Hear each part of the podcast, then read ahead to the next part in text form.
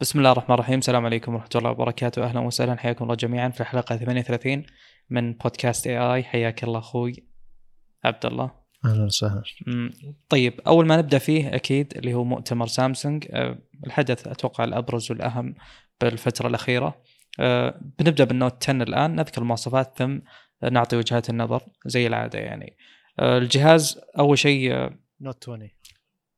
أنا قلت نوت 10، ما زلت تقول نوت 10 ظاهر. حتى كاتبها أنت بالأصل بالحلقة كاتبها. جميل. جميل. طيب خلاص، النوت 20 العادي وليس الألترا. أول شيء يجيب وزنه 192 جرام، يعني صار حتى الجهاز الأقل قريب من 200، العادة أقل وزنه. حجم الشاشة 6.7، استغلال المساحة الشاشة بالنسبة لجسم الجهاز 89.2%. الشاشة Full HD Standard، Full HD Plus أو معليش العرض Full HD Standard 1080 × 2400. الأسبكت ريشيو 20:9 زي ال 70 اللي معك، صح؟ إيه نعم. ويجيب معالجين طبعا كالعادة، فيه المعالج الأول اللي هو الإكسينوس، لا يزال حق S20 ما هو محدث. وعندنا طبعا احنا توقعنا قبل كم حلقة انه بيجي 992، لكن هذا 990. والمعالج الآخر اللي هو 865 بلس، المعالج المحدث من 865 او اللي عليه التعديل على الكلوك سبيدز عموما. طيب، والذاكرة الداخلية اللي هي 128 جيجا و256، كلهم على 8 رام، ويجي كله بUFS 3.1.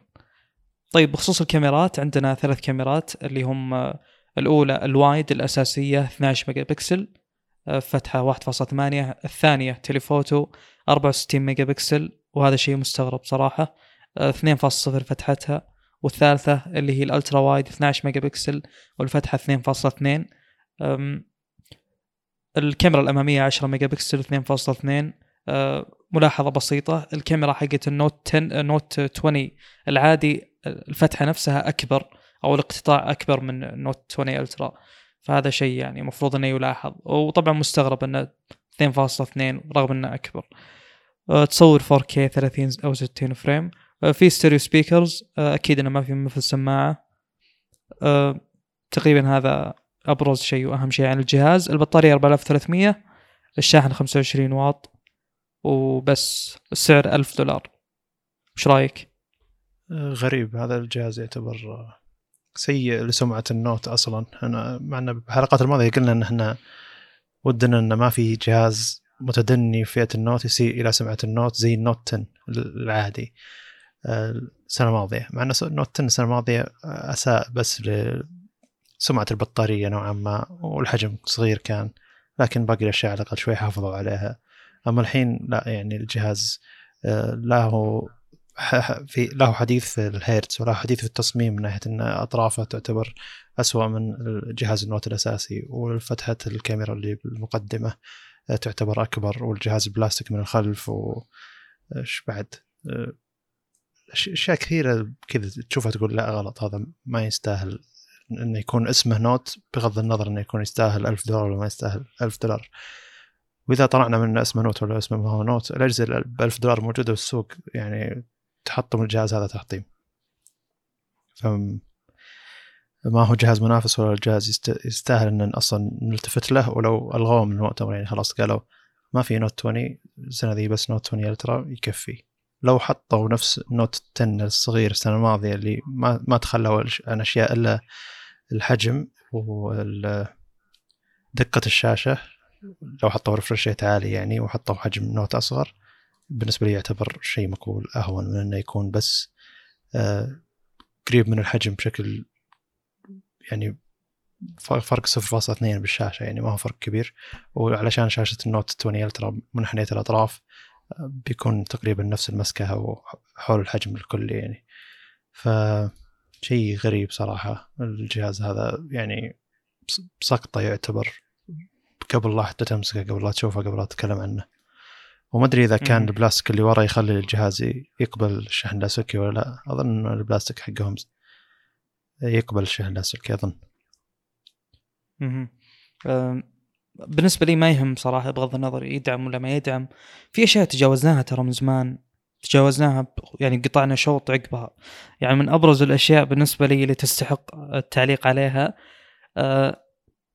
في أشياء تتطور مع الوقت ما تلاحظها. يعني الانتقال بريزولوشن مثلا سابقا، إذا يعني تعرف المرحلة إذا تعديتها خلاص كأنه يصير ستاندرد، يعني ما تفكر باللي قبل. يعني لو صار الآن ستاندرد مثلا خلنا نقول 2160 اللي هو ال 4K ستاندرد حق 16:9 مثلا، لو كان كذا بعد سنة أجيك أقولك ترى الأجهزة كانت كذا، تقول أوه يعني كأننا قطعنا شوط بعد هذا الشيء.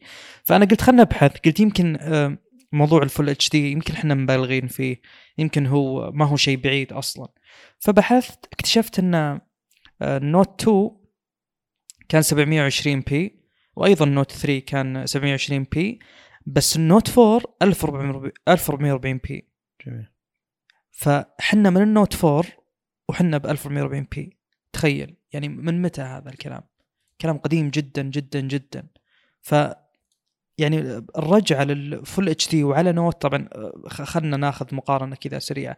النوت 4 كان 5.7 انش، يعني أصغر بإنش كامل، بغض النظر عن 16:9 والحسبة الغبية بالنسبة لي اللي هي حسبة الشاشات تاخذ القطر لأنه ما يرمز لأي شيء، يعني ما يعطيك حسبة صحيحة.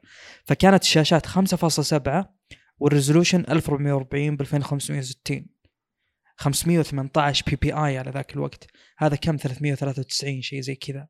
فما هو شيء سيء هذا. يعني احنا كم صارت سنة من نزول هذا الجهاز؟ من 2014 إلى الآن، سبتمبر 2014 إلى الآن 2020 أو إلى السنة الماضية، وحنا الأصل الستاندرد عندنا 1440p. وش اللي رجع وش اللي نقصه؟ الشاشة كبرت وريزولوشن قل.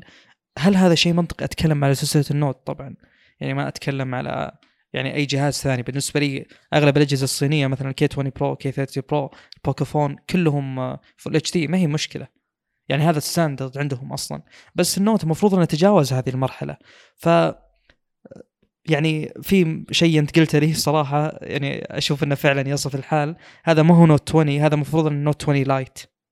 فكرة البلاستيك، فكرة الفول اتش دي، طبعا فول اتش دي انتقاد لهذا الجيل واللي قبل، بس بالنسبة لي الآن تقوى. السبب أن الجهاز هذا للأسف لا هو اللي أخذ 120 على فول اتش دي ولا هو اللي أخذ 1440p. فبالنسبة لي هذه مشكلة صراحة. يعني بس أتمنى أن الناس يلاحظون نقطة أن هذا نوت بتستخدم القلم يفرق معه بشكل كبير الريفرش ريت، وهذا الشيء ركزوا عليه بالمؤتمر وكأنهم جابوا شيء جديد. لا ما جبتوا شيء جديد، هم ركزوا على نقطة أن هذا تخص النوت 20 ألترا، بس قالوا حنا خلينا الريسبونس تايم أو الريسبونس تايم من 42 ملي سكند إلى 9. هذا شيء يعني ما يعتبر ترى إبداع ولا هو شيء جديد ولا شيء. يعني الآيباد ترى يجي 120 هيرتز وهو فيه طبعا قلم من زمان. الاس 20 نفس الكلام، لو حطينا عليه قلم على فول اتش دي 120 بيصير نفس الريسبونس تايم. يعني هذه المسألة مرتبطة بالريفرش ريت. يعني أنت لو تبي تحسن الريسبونس تايم على ريفرش ريت معين، يمكن تعدل كم رقم بآخر خانة على اليمين، ما راح تنقصه يعني تخليه تقريبا الربع. ف يعني في تركيز على نقاط بالنسبة لي كان نوعا ما مستفز، أو في نقاط أيضا تخص اللي هو النوت 20 ألترا ما ودي أحرقها من الآن. بس عموما نقطة البلاستيك والنقطة هذه، الجهاز فعلا كأنه لايت، ومثل ما قلت أنت لو أنهم ما ذكروا بالمؤتمر صراحة هنا أحسن بدونه. يعني $1000 على هذه المواصفات بهذا الوقت، ولا ممكن. والأصل طبعا أنه بيجيك هنا إكسينوس، فهذا الجهاز لا يستحق الشراء نهائيا نهائيا. هذا الأمر مفروغ منه تماما. اشتر نوت 10 بلس ولا تشتري هذا الجهاز. نوت 10 بلس حجمه 6.8 الشاشة، أتوقع تقريبا حجم الأبعاد نفسه بين الاثنين، يعني ما في ذاك الفرق. أقدر أتأكد لكم الآن، هذا 161 ب 75 161.6 75.2، والنوت 10 بلس 162.3 فرق ملي، والعرض 77. ف يعني 77 75 فرق بالطول انش واحد، او معليش فرق بالطول مليمتر واحد، فرق بالعرض 2 مليمتر. ترى مليمتر فرق ما يستاهل، يعني استغلال أصلا المساحة حقت الشاشة نفسها. فبالنسبة لي لا تشتري هذا الجهاز، لا تشتري يعني نهائيا، انسى الموضوع. شوف بالنسبة لي نوت 10 بلس يستحق يعني مراحل وسنين ضوئية مقابل هذا الجهاز. شوف إذا ما زال يهمك القلم، نوت 10 بلس ما زال شراء أحسن من نوت 20 العادي. إذا أي طبعا إحنا نتكلم بالقلم صح، أيوة. إذا ما يهمك القلم ف S20 Ultra يعني ولا هو حول منافسة مع الجهاز، يعني جدا جدا متقدم عليه يعني. وترى الحين سعره تقريبا $990 S20 Ultra نسخة 5G بعد، مو أي نسخة. ف يعني نفس جهاز سامسونج الماضي اللي هو أعلى جهاز من نسخة الإس يغلب يعني جهاز النوت 20 اللي هو مدري شيء بي يعني صراحة. لا يعني تركيزهم السنة الماضية كان شوي أهون على أنه يكون في نسخة صغيرة من النوت، الناس اللي يبون الأجهزة الصغيرة، فهذا شيء يعتبر عادي يعني مو مشكلة، جيبوا نسخة صغيرة الناس اللي يبون الأجهزة الصغيرة. لكن تجيب لي جهاز صغير بنسخة أقل مواصفات إلى الدرجة هذه من السوء يعني هذا شيء غير مقبول. واللي يجي يقول إنه يعني المعالج حقه جيد، الرام جيد، بيعطيك أداء ممتاز، هو أكيد يعني بيشتغل بشكل جيد، لكن الكلام إنه هل بيعطيك شيء زيادة على نوت 10 بلس اللي موجود بالسوق وسعره يمكن أقل ب 25% من سعر الجهاز هذا الحين، فشيء يعتبر غريب يعني. يعني الأشياء اللي شالوها واسترخصوا فيها أشياء المفروض إنها غير قابلة إنك تسترخص فيها. الجهاز اسمه نوت وغير قابل تسترخص فيها علشان عنده قلم بعد، فأقلها الشاشة 90 هرتز، هذا أقل شيء ممكن نمشيه إن شاشة 90 هرتز 1080 على الحجم ذا غير مقبولة، تعتبر على 5.7 يعتبر أو 6.7 أقصد شاشة يعتبر حجمها كبير جدا بالنسبة ل 1080، بينما كم السنة الماضية كان 6.3 أو 6.2 حجم الشاشة الصغيرة يعني. لا في نقطة أنا تذكر شيء؟ لا يعني أقصد كله غريب أن تمر تشوف الجهاز هذا تقول ليش تنازلوا عن هالأشياء، وهل الأشياء هذه فعلا نزلت $300 من السعر وهم مفكرين أن بس حنا موجودين في السوق $1000، لأن لازم يشوفون منافسين اللي $1000. لما الواحد ما يبدأ يفكر بمنافسين تبدأ جهازته ما تبيع يعني. طيب في فروقات بس ودي أذكرها زيادة. أنا قلت أن استغلال لمساحة الشاشة نفسها، بس طلع لا في فرق 2% لصالح النوت 10 بلس على النوت 20. جميل. هذا 89، النوت 20 89.2 والنوت 10 بلس 91، ف يعني ممكن يفرق مع أي أحد هذا الفرق. عموما الذاكرة الداخلية بالنوت 10 بلس تبدأ من 256 وسعرها $700، 12 جيجا رام، فأنت الآن عندك زيادة 4 جيجا بالرام، وعندك اللي هو الذاكرة تبدأ من 256. يعني فعليا ما راح تأخذ النوت 20 $1000، لأن $1000 حقة 128 ممكن تأخذه $1100، فتقريبا بتوفر $400 وبتأخذ النوت 10 بلس، وتقريبا هو أحسن بكل شيء. ف يعني ما يستحق الجهاز مهما حاول أي شخص يبرر يعني. والله فعلا لو أنه ما ذكر كان أفضل للجميع صراحة، لنا ولسامسونج. طيب كفي عن الجهاز الأول، نروح الجهاز اللي بعده. إيه بنرجع عليه بس مو مشكلة. طيب الجهاز نوت 20 الترا، خلني أذكر مواصفاته أول شيء. الوزن 208 جرام، الجهاز يجيب شريحتين إذا كنت أنت ماخذ النسخة العادية، وشريحة واحدة إذا كنت ماخذ نسخة 5G الظاهر، بس إنه في eSIM إذا كنت بتستخدم شريحتين ما هي مشكلة، تعتبر شيء ذا. وهذا من النوت 10 بلس ترى، وال5G شريحة واحدة، ما أدري شو المشكلة يعني. الجهاز يجيب 6.9 إنش، الشاشة 1440 ب 3088 أظنها 20:9 ما حسبتها بالضبط، لكن ولا موجود السبيكت ريشيو بالضبط. الجهاز يعطيك 120 هرتز على فول HD، ويعطيك 60 هرتز على 2K، يعني ما تقدر تحطه 120 2K، وهذه المشكلة موجودة أيضا بالأجهزة سامسونج الماضية اللي تدعم 120 هرتز، ما تقدر تحط 120 2K مع بعض. الجهاز معالج Exynos 992 نفس الموجود على S20 Ultra S20، ولكن نسخة سناب دراجون اللي هي جت 865 بلس هذا شيء يعتبر أفضل نسخة سناب دراجون. شيء صراحة مخيب الآمال أنه تحسنت نسخة سناب دراجون نسخة إكسينوس نفسها على السوء اللي هي كانت فيه. فالمفروض أن إكسينوس هي اللي تحسن سناب دراجون، مو ضروري تحسن، لأن هذه النسخة العالمية ما هي نسخة أمريكا. كان بيكون في منافسة مع 992 لو صارت المفروض. نعم. الجهاز يدعم ذاكرة خارجية يبدأ من 128 إلى 512 الذاكرة، وكل النسخ 12 جيجا رام. نوع الذاكرة يوفس 3.1. الكاميرات 108 ميجا بكسل تكلمنا عنها حقت شاومي وسامسونج، 12 ميجا بكسل اللي هي البريسكوب تيليفوتو تقريبا تعطيك 5x اوبتيكال و50x هايبرد، يعني اذا اندمج الاوبتيكال مع الديجيتال او السوفت وير، الزوم في السوفت وير يعني.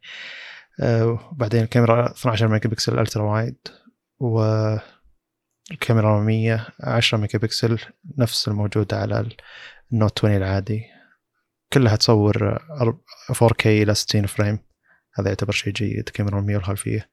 الجهاز يجي سبيكرين، يجي 5G هذه قلناها أول، بصمة على الشاشة هذا أشياء معروفة يعني ما يحتاج نقولها. بطارية 4500، ما أدري إذا كان الشاحن فعلا شاحن سريع 25 واط، لأن النسخة الماضية S20 Ultra والنسخة الصغيرة منها تدعم إلى 45 واط.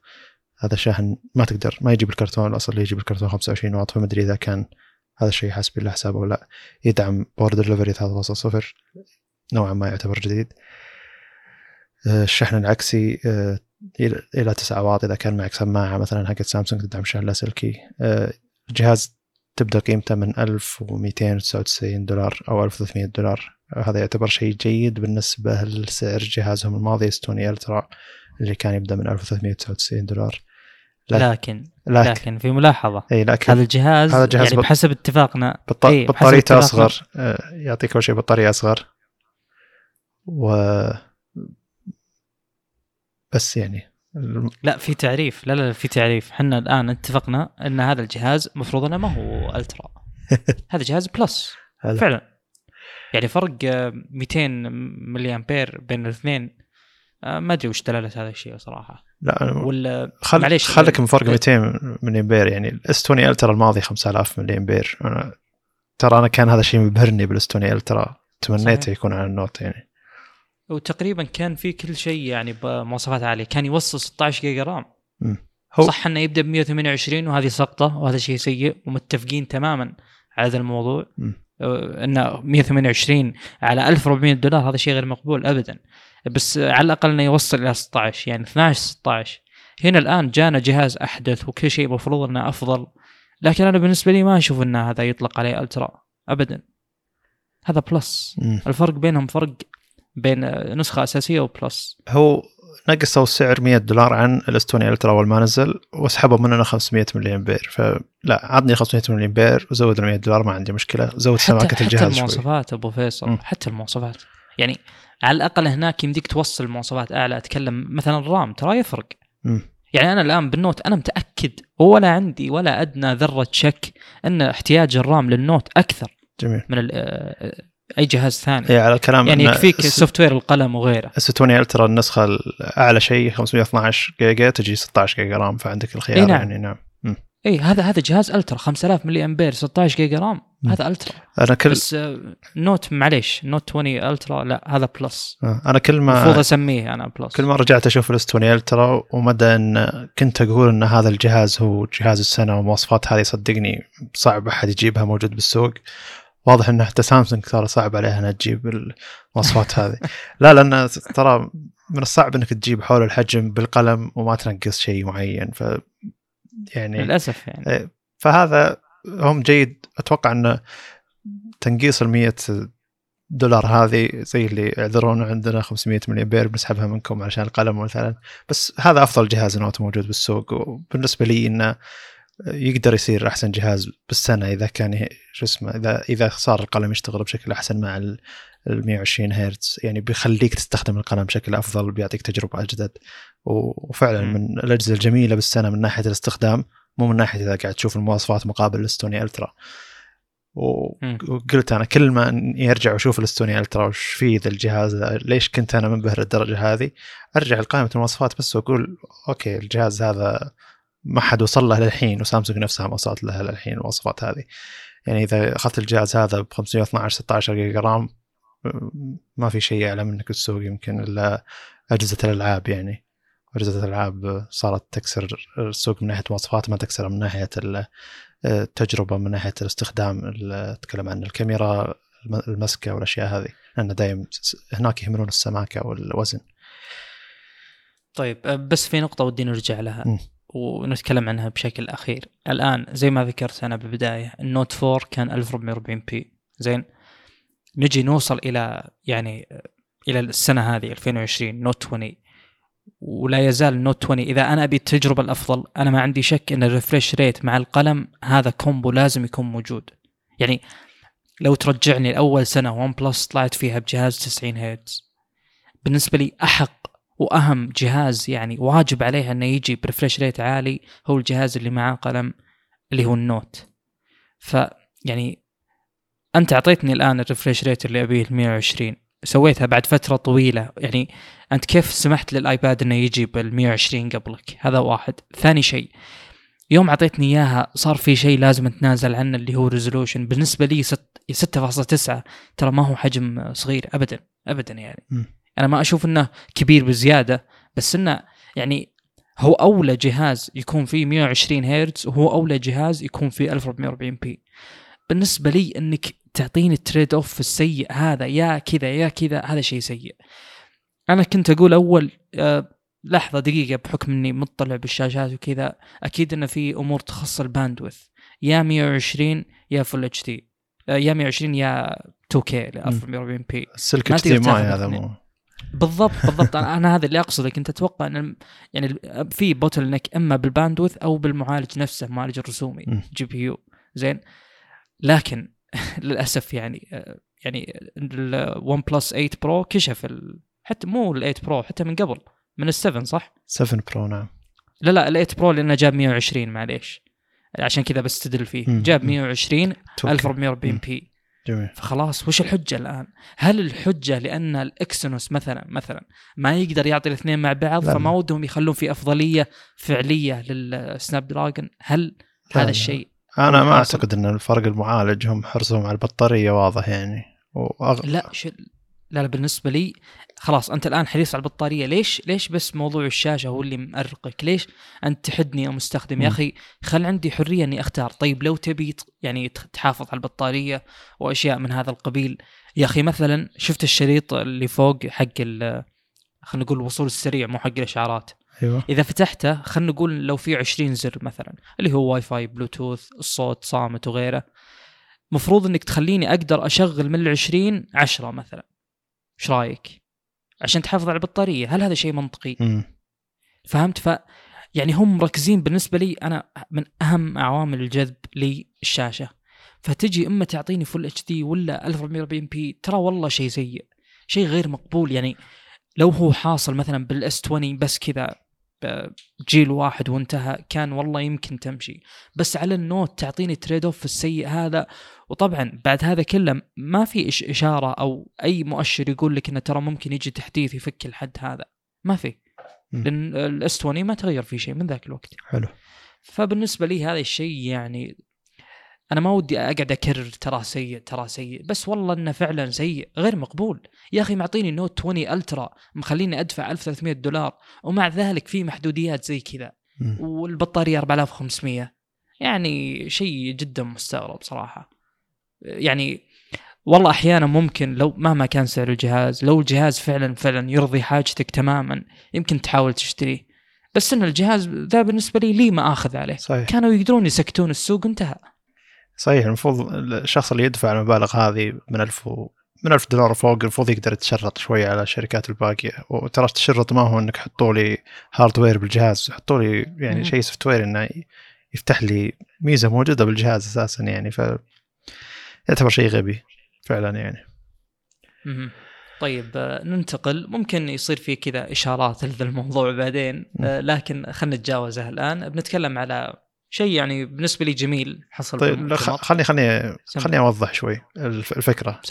شوف الشركة كبيرة مثل سامسونج الانتقاد عليها يجي أقوى إذا غلطت ولو غلطة بسيطة. فلما تغلط شركة متعودين عليها الأخطاء أوكي هذه شركة متعودين عليها أنها تخطي، لكن سامسونج متعودين عليها أنها إذا جابت جهاز جديد تخليك تقول واو وش الجهاز ذا، أكيد أحسن جهاز بالسوق.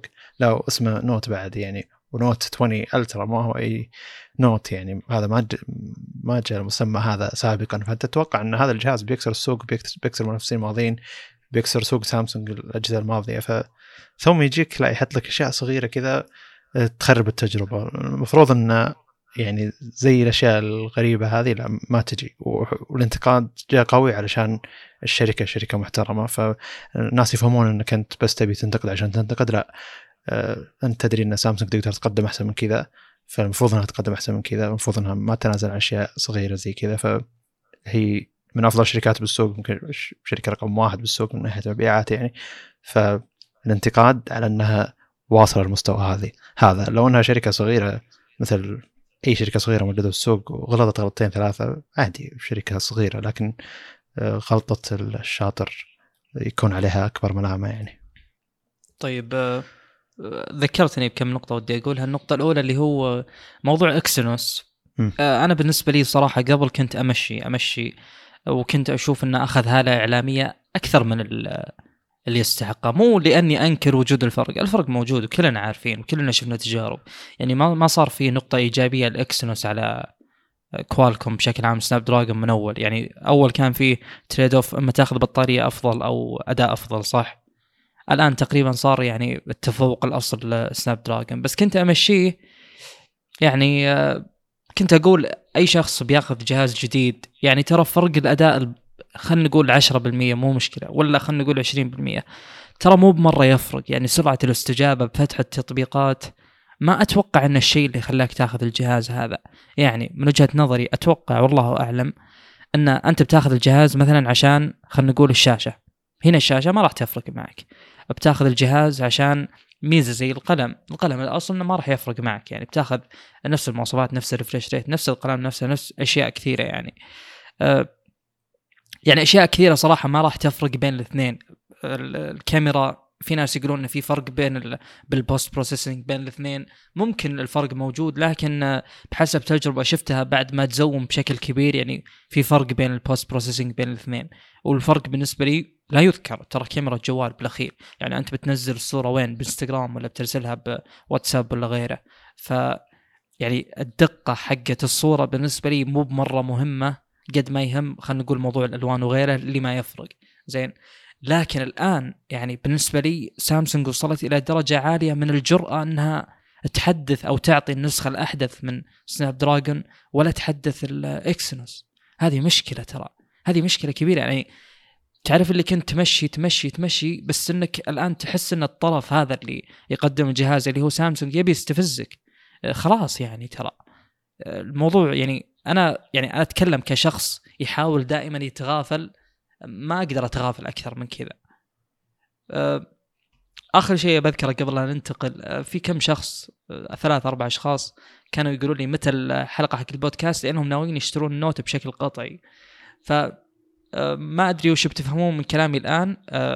لو أجهزتكم قديمة، أتوقع أغلبكم أجهزتهم قديمة، يعني الجهاز الأصل أنه بيستحق الشراء لأن أنتوا تبون نوت أصلا يعني. لو تبي نوت مالك خيار ثاني، أتكلم نوت 20 ألترا.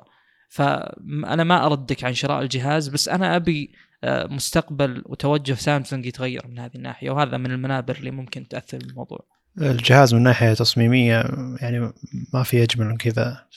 فإذا أنت دافع $1,300 ترى شيء ملفت للانتباه، بتاخذ شيء ملفت للانتباه، شيء جميل جدا، تحفة فنية من ناحية التصميم والجمال جدا عجبني. وانتقاد جهاز من نواحي صغيرة ما يعني انك ما يستاهل انك تشتريه، معناته ان حنا نبي انه يتحسن من هالنواحي، والمفروض انه يتحسن من هالنواحي، ولا هو بيعطيك تجربة ممتازة وهو افضل جهاز نوت موجود في السوق. فاذا كان توجهك ان تاخذ جهاز نوت خذ هذا الجهاز. اذا توجهك بس جهاز سامسونج، ما يزال S20 الترا بالنسبة لي يعتبر خيار افضل، لا من ناحية المواصفات الموجودة وخاصه النسخه اللي عندنا دام المعالج ما تغير يعني، ولا من ناحيه البطاريه بيعطيك بطاريه افضل يعني. ف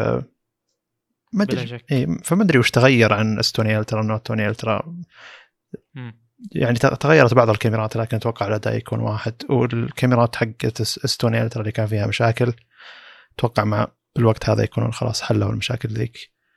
والمفروض موضوع البطاريه اللي تكلموا عنه، هم قالوا ان معالج اكسينوس بيجيب VRR اللي هو variable refresh rate، اللي هو انه ما راح يكون عندك 60 او 120. لو حطيته 120 بيصير يشغل تطبيقات بناء او يشغل برامج بناء على الريفرش ريت اللي هم يطلبونه. جميل. زين. هذا شيء ممكن يصير بالبي سي عموما. فهذا الشيء هم قالوا انه بيعطيك وشو شيء كذا اسم تسويقي للبطاريه، انه بطاريه لا نهائيه او شيء زي كذا. فبالنسبه لي نظريا ما في شيء يمنع من وجود هذا الشيء على الاس 20 الترا، انه يجي تحديث او شيء من هذا القبيل. فيعني ممكن في ناس يتحججون يقولون ان 4500 ذي صح انها اقل، بس انه مع التقنيه الجديده هذه ممكن تكون ادائها افضل من الاس 20 الترا. وانا اقول لك فعليا دام انه نفس المعالج ونفس الهاردوير مفروض انه يجي تحديث وخلاص ينحل الموضوع بالنسبه مو ينحل لانه ما هو مشكله اصلا، بس تنضاف هذه الميزه للاس 20 الترا. ايوه. والسعر يعني ترى $990 على الاس 20 الترا الحين صفقة خرافية تعتبر. جميل. صح صح.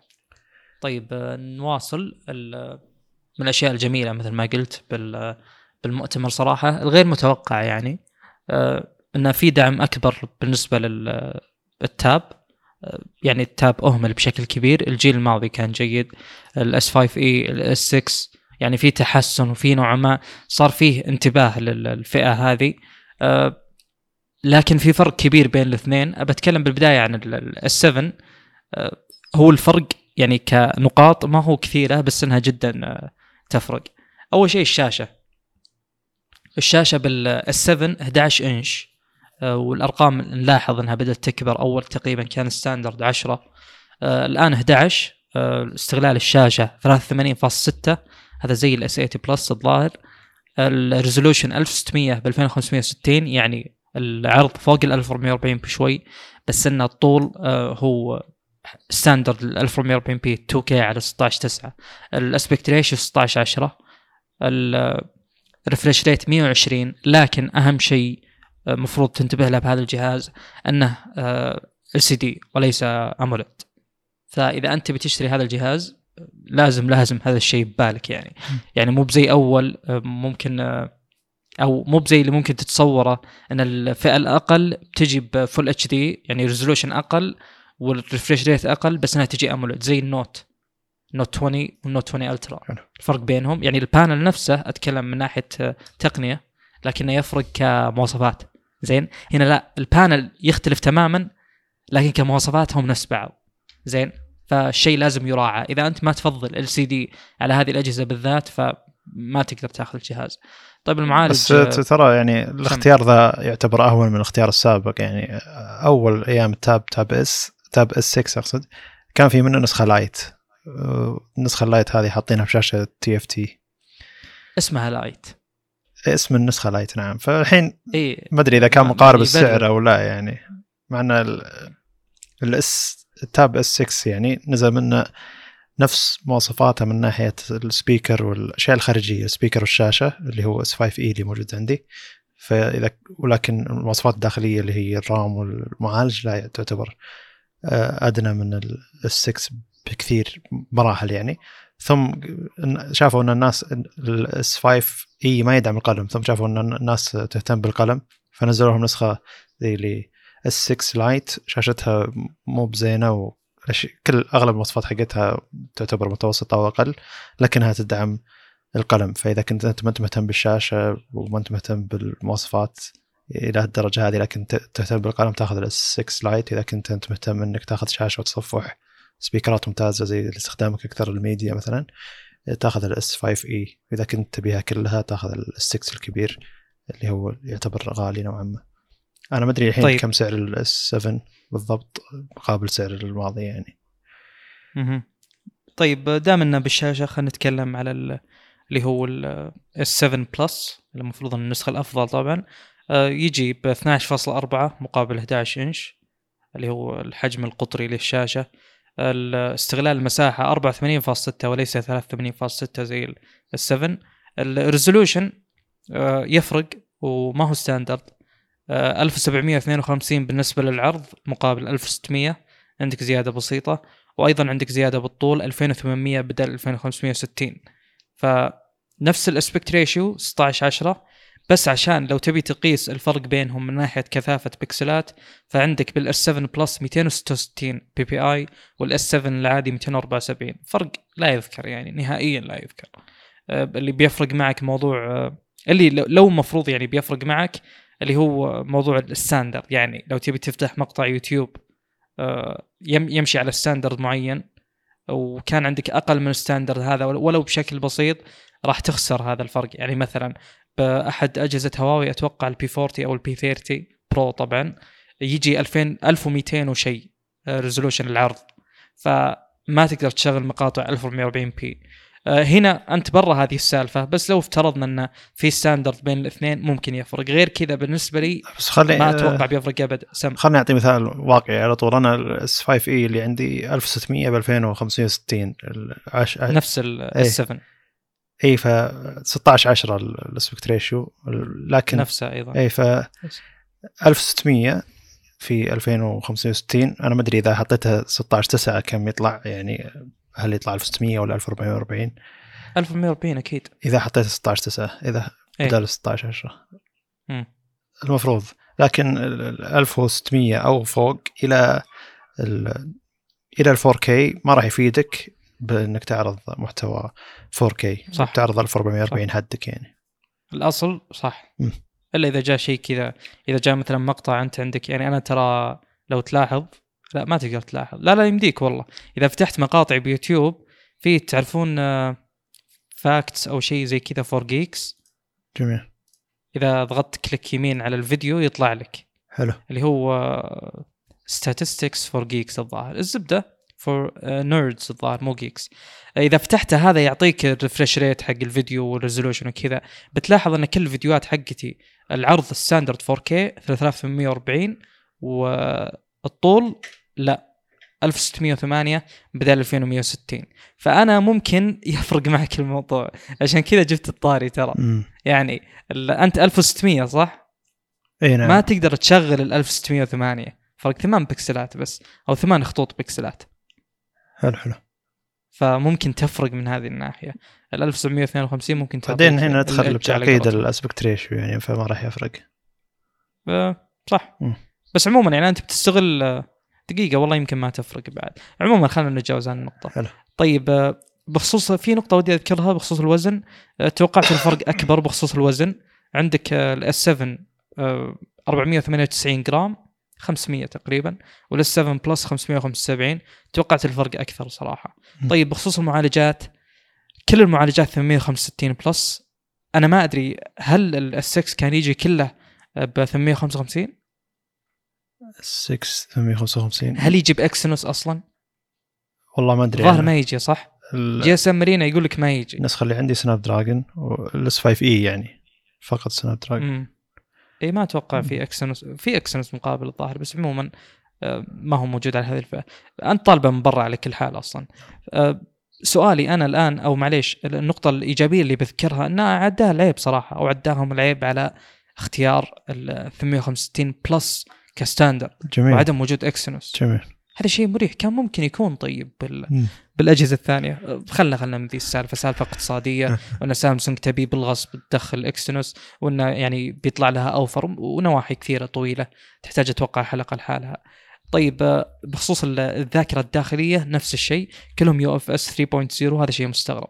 سامسونج ما تمشي على الستاندرد، في عشوائيه. جميل. يعني فجاه الجهاز هذا كله سناب دراجون، لكن على نزول المتاخر في هذا الوقت ما هو 3.1، 128 جيجا على 6 رام او 256 على 8 للاثنين. بالنسبه لي ان الجهاز يبدا ب 6 جيجا رام، هذا ما اخذ على الجهاز، شيء مو جيد. يعني هذه الاجهزه بالنسبه لي محفزه على انك تستخدمها لتعدد المهام، اتوقع ولا لا؟ حلو. بس تستخدم صح ان تتكلم عن نسخه البلس ولا العادي ولا انت كلها؟ لا اتكلم على الاثنين. الاجهزه هذه التابلت 12 انش، اتوقع انها محفزه للعمل. في نقطه بس بتذكر، لو الشخص سمع كلامي كذا بشكل عشوائي ممكن يقول اي والله صح انا اذا مسكت تابلت بشغل اشياء كثيره، بس بالواقع يقول في اشياء بالتابلت ما راح تستخدمها، زي خلينا نقول اللوكيشن، يعني ما راح الاصل انك ما تستخدم جوجل مابس مثلا، اللوكيشن واتصال عموما اشياء فهذه الاشياء صح انها بتخفف على الرام، لكن بنفس الوقت انت بتعوضها خلينا نقول بالبرودكتيفيتي على قولتهم، اللي هو خلينا نقول تستخدم مثلا وورد تكتب شيء معين فيه، تستخدم اوفيس بشكل عام.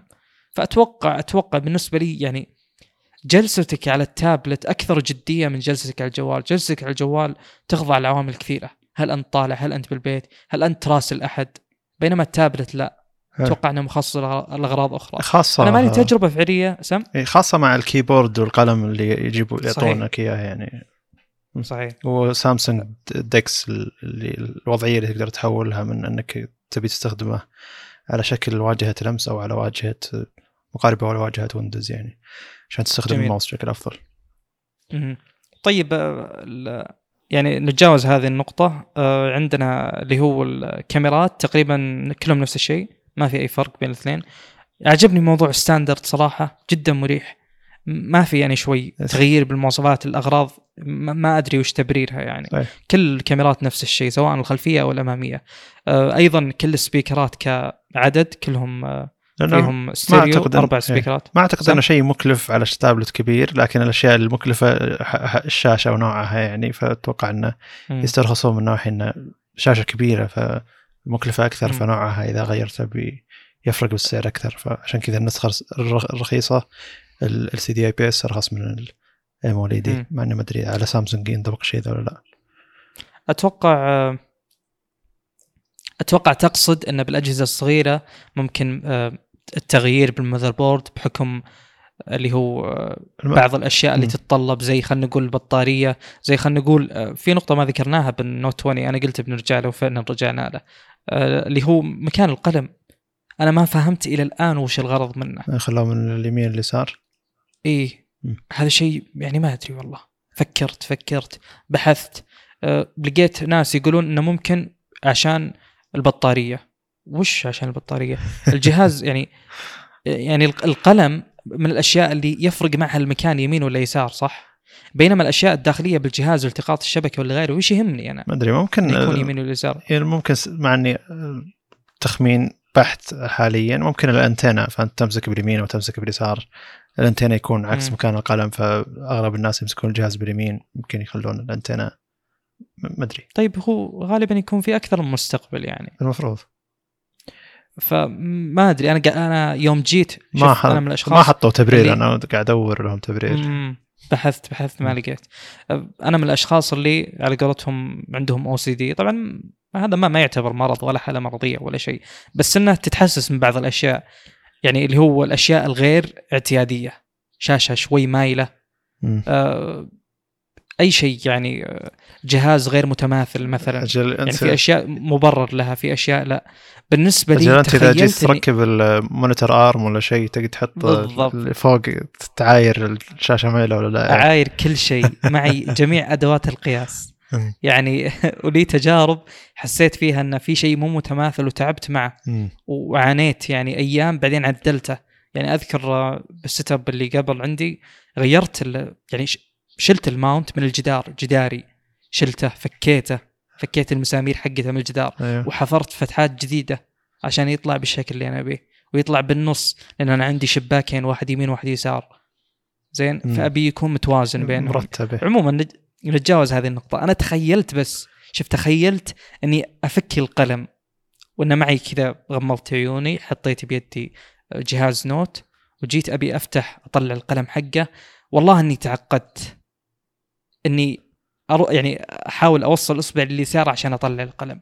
هذا شيء بالنسبة لي غير اعتيادي أبد، ما قد يعني، أنا مجرب للنوت ومستخدم للنوت، وضع القلم على اليسار غير مريح بالنسبة لي نفسياً، لاني بالذات اني ما لقيت له تبرير، فما ادري والله. ممكن اغلب شو اسمه الفنانين الرسامين يستخدمون اليد اليسار، بيكون اريح لهم يعني والله كانه شيء يعني ما حد يحتاجه، بس ان شاء الله ان عندهم مبرر. عموما نواصل بالمواصفات حقت الاس 7 والاس 7 بلس. اغلب الاشياء ستاندرد متشابهه، بخصوص اليو اس بي 3.2 كلهم، في تايب سي ريفرسبل،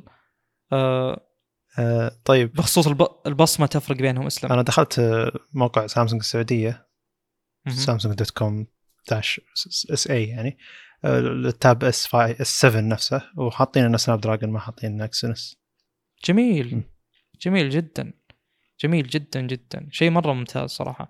إن شاء الله أنها فتحة خير معنا ما تغير شيء من أول أصلا، بس إنه يعني على انتقادنا الإكسينوس يعني جاء شيء يبرد الغضب شوي. طيب نكمل. البصمة تختلف بين الاثنين دائما. إذا جت البصمة على الجنب اللي هو بالS7 العادي تذكرني بالS10e، لأن أتوقع الجهاز أول جهاز من سامسونج يجيب بصمة جانبية. ف هذا بس أنا دائما أتوقع سؤال فيه بيلها شرح، بس هذه نقطة أرجع لها اللي هي تذكرني بتسميات سامسونج وكيف أنها بدأت تبعد عن النمط المعين، بدأت تبعد عن الستاندرد. يعني هذا ليش اسمه S7 والبصمة على جنب، ليش ما صار S7e؟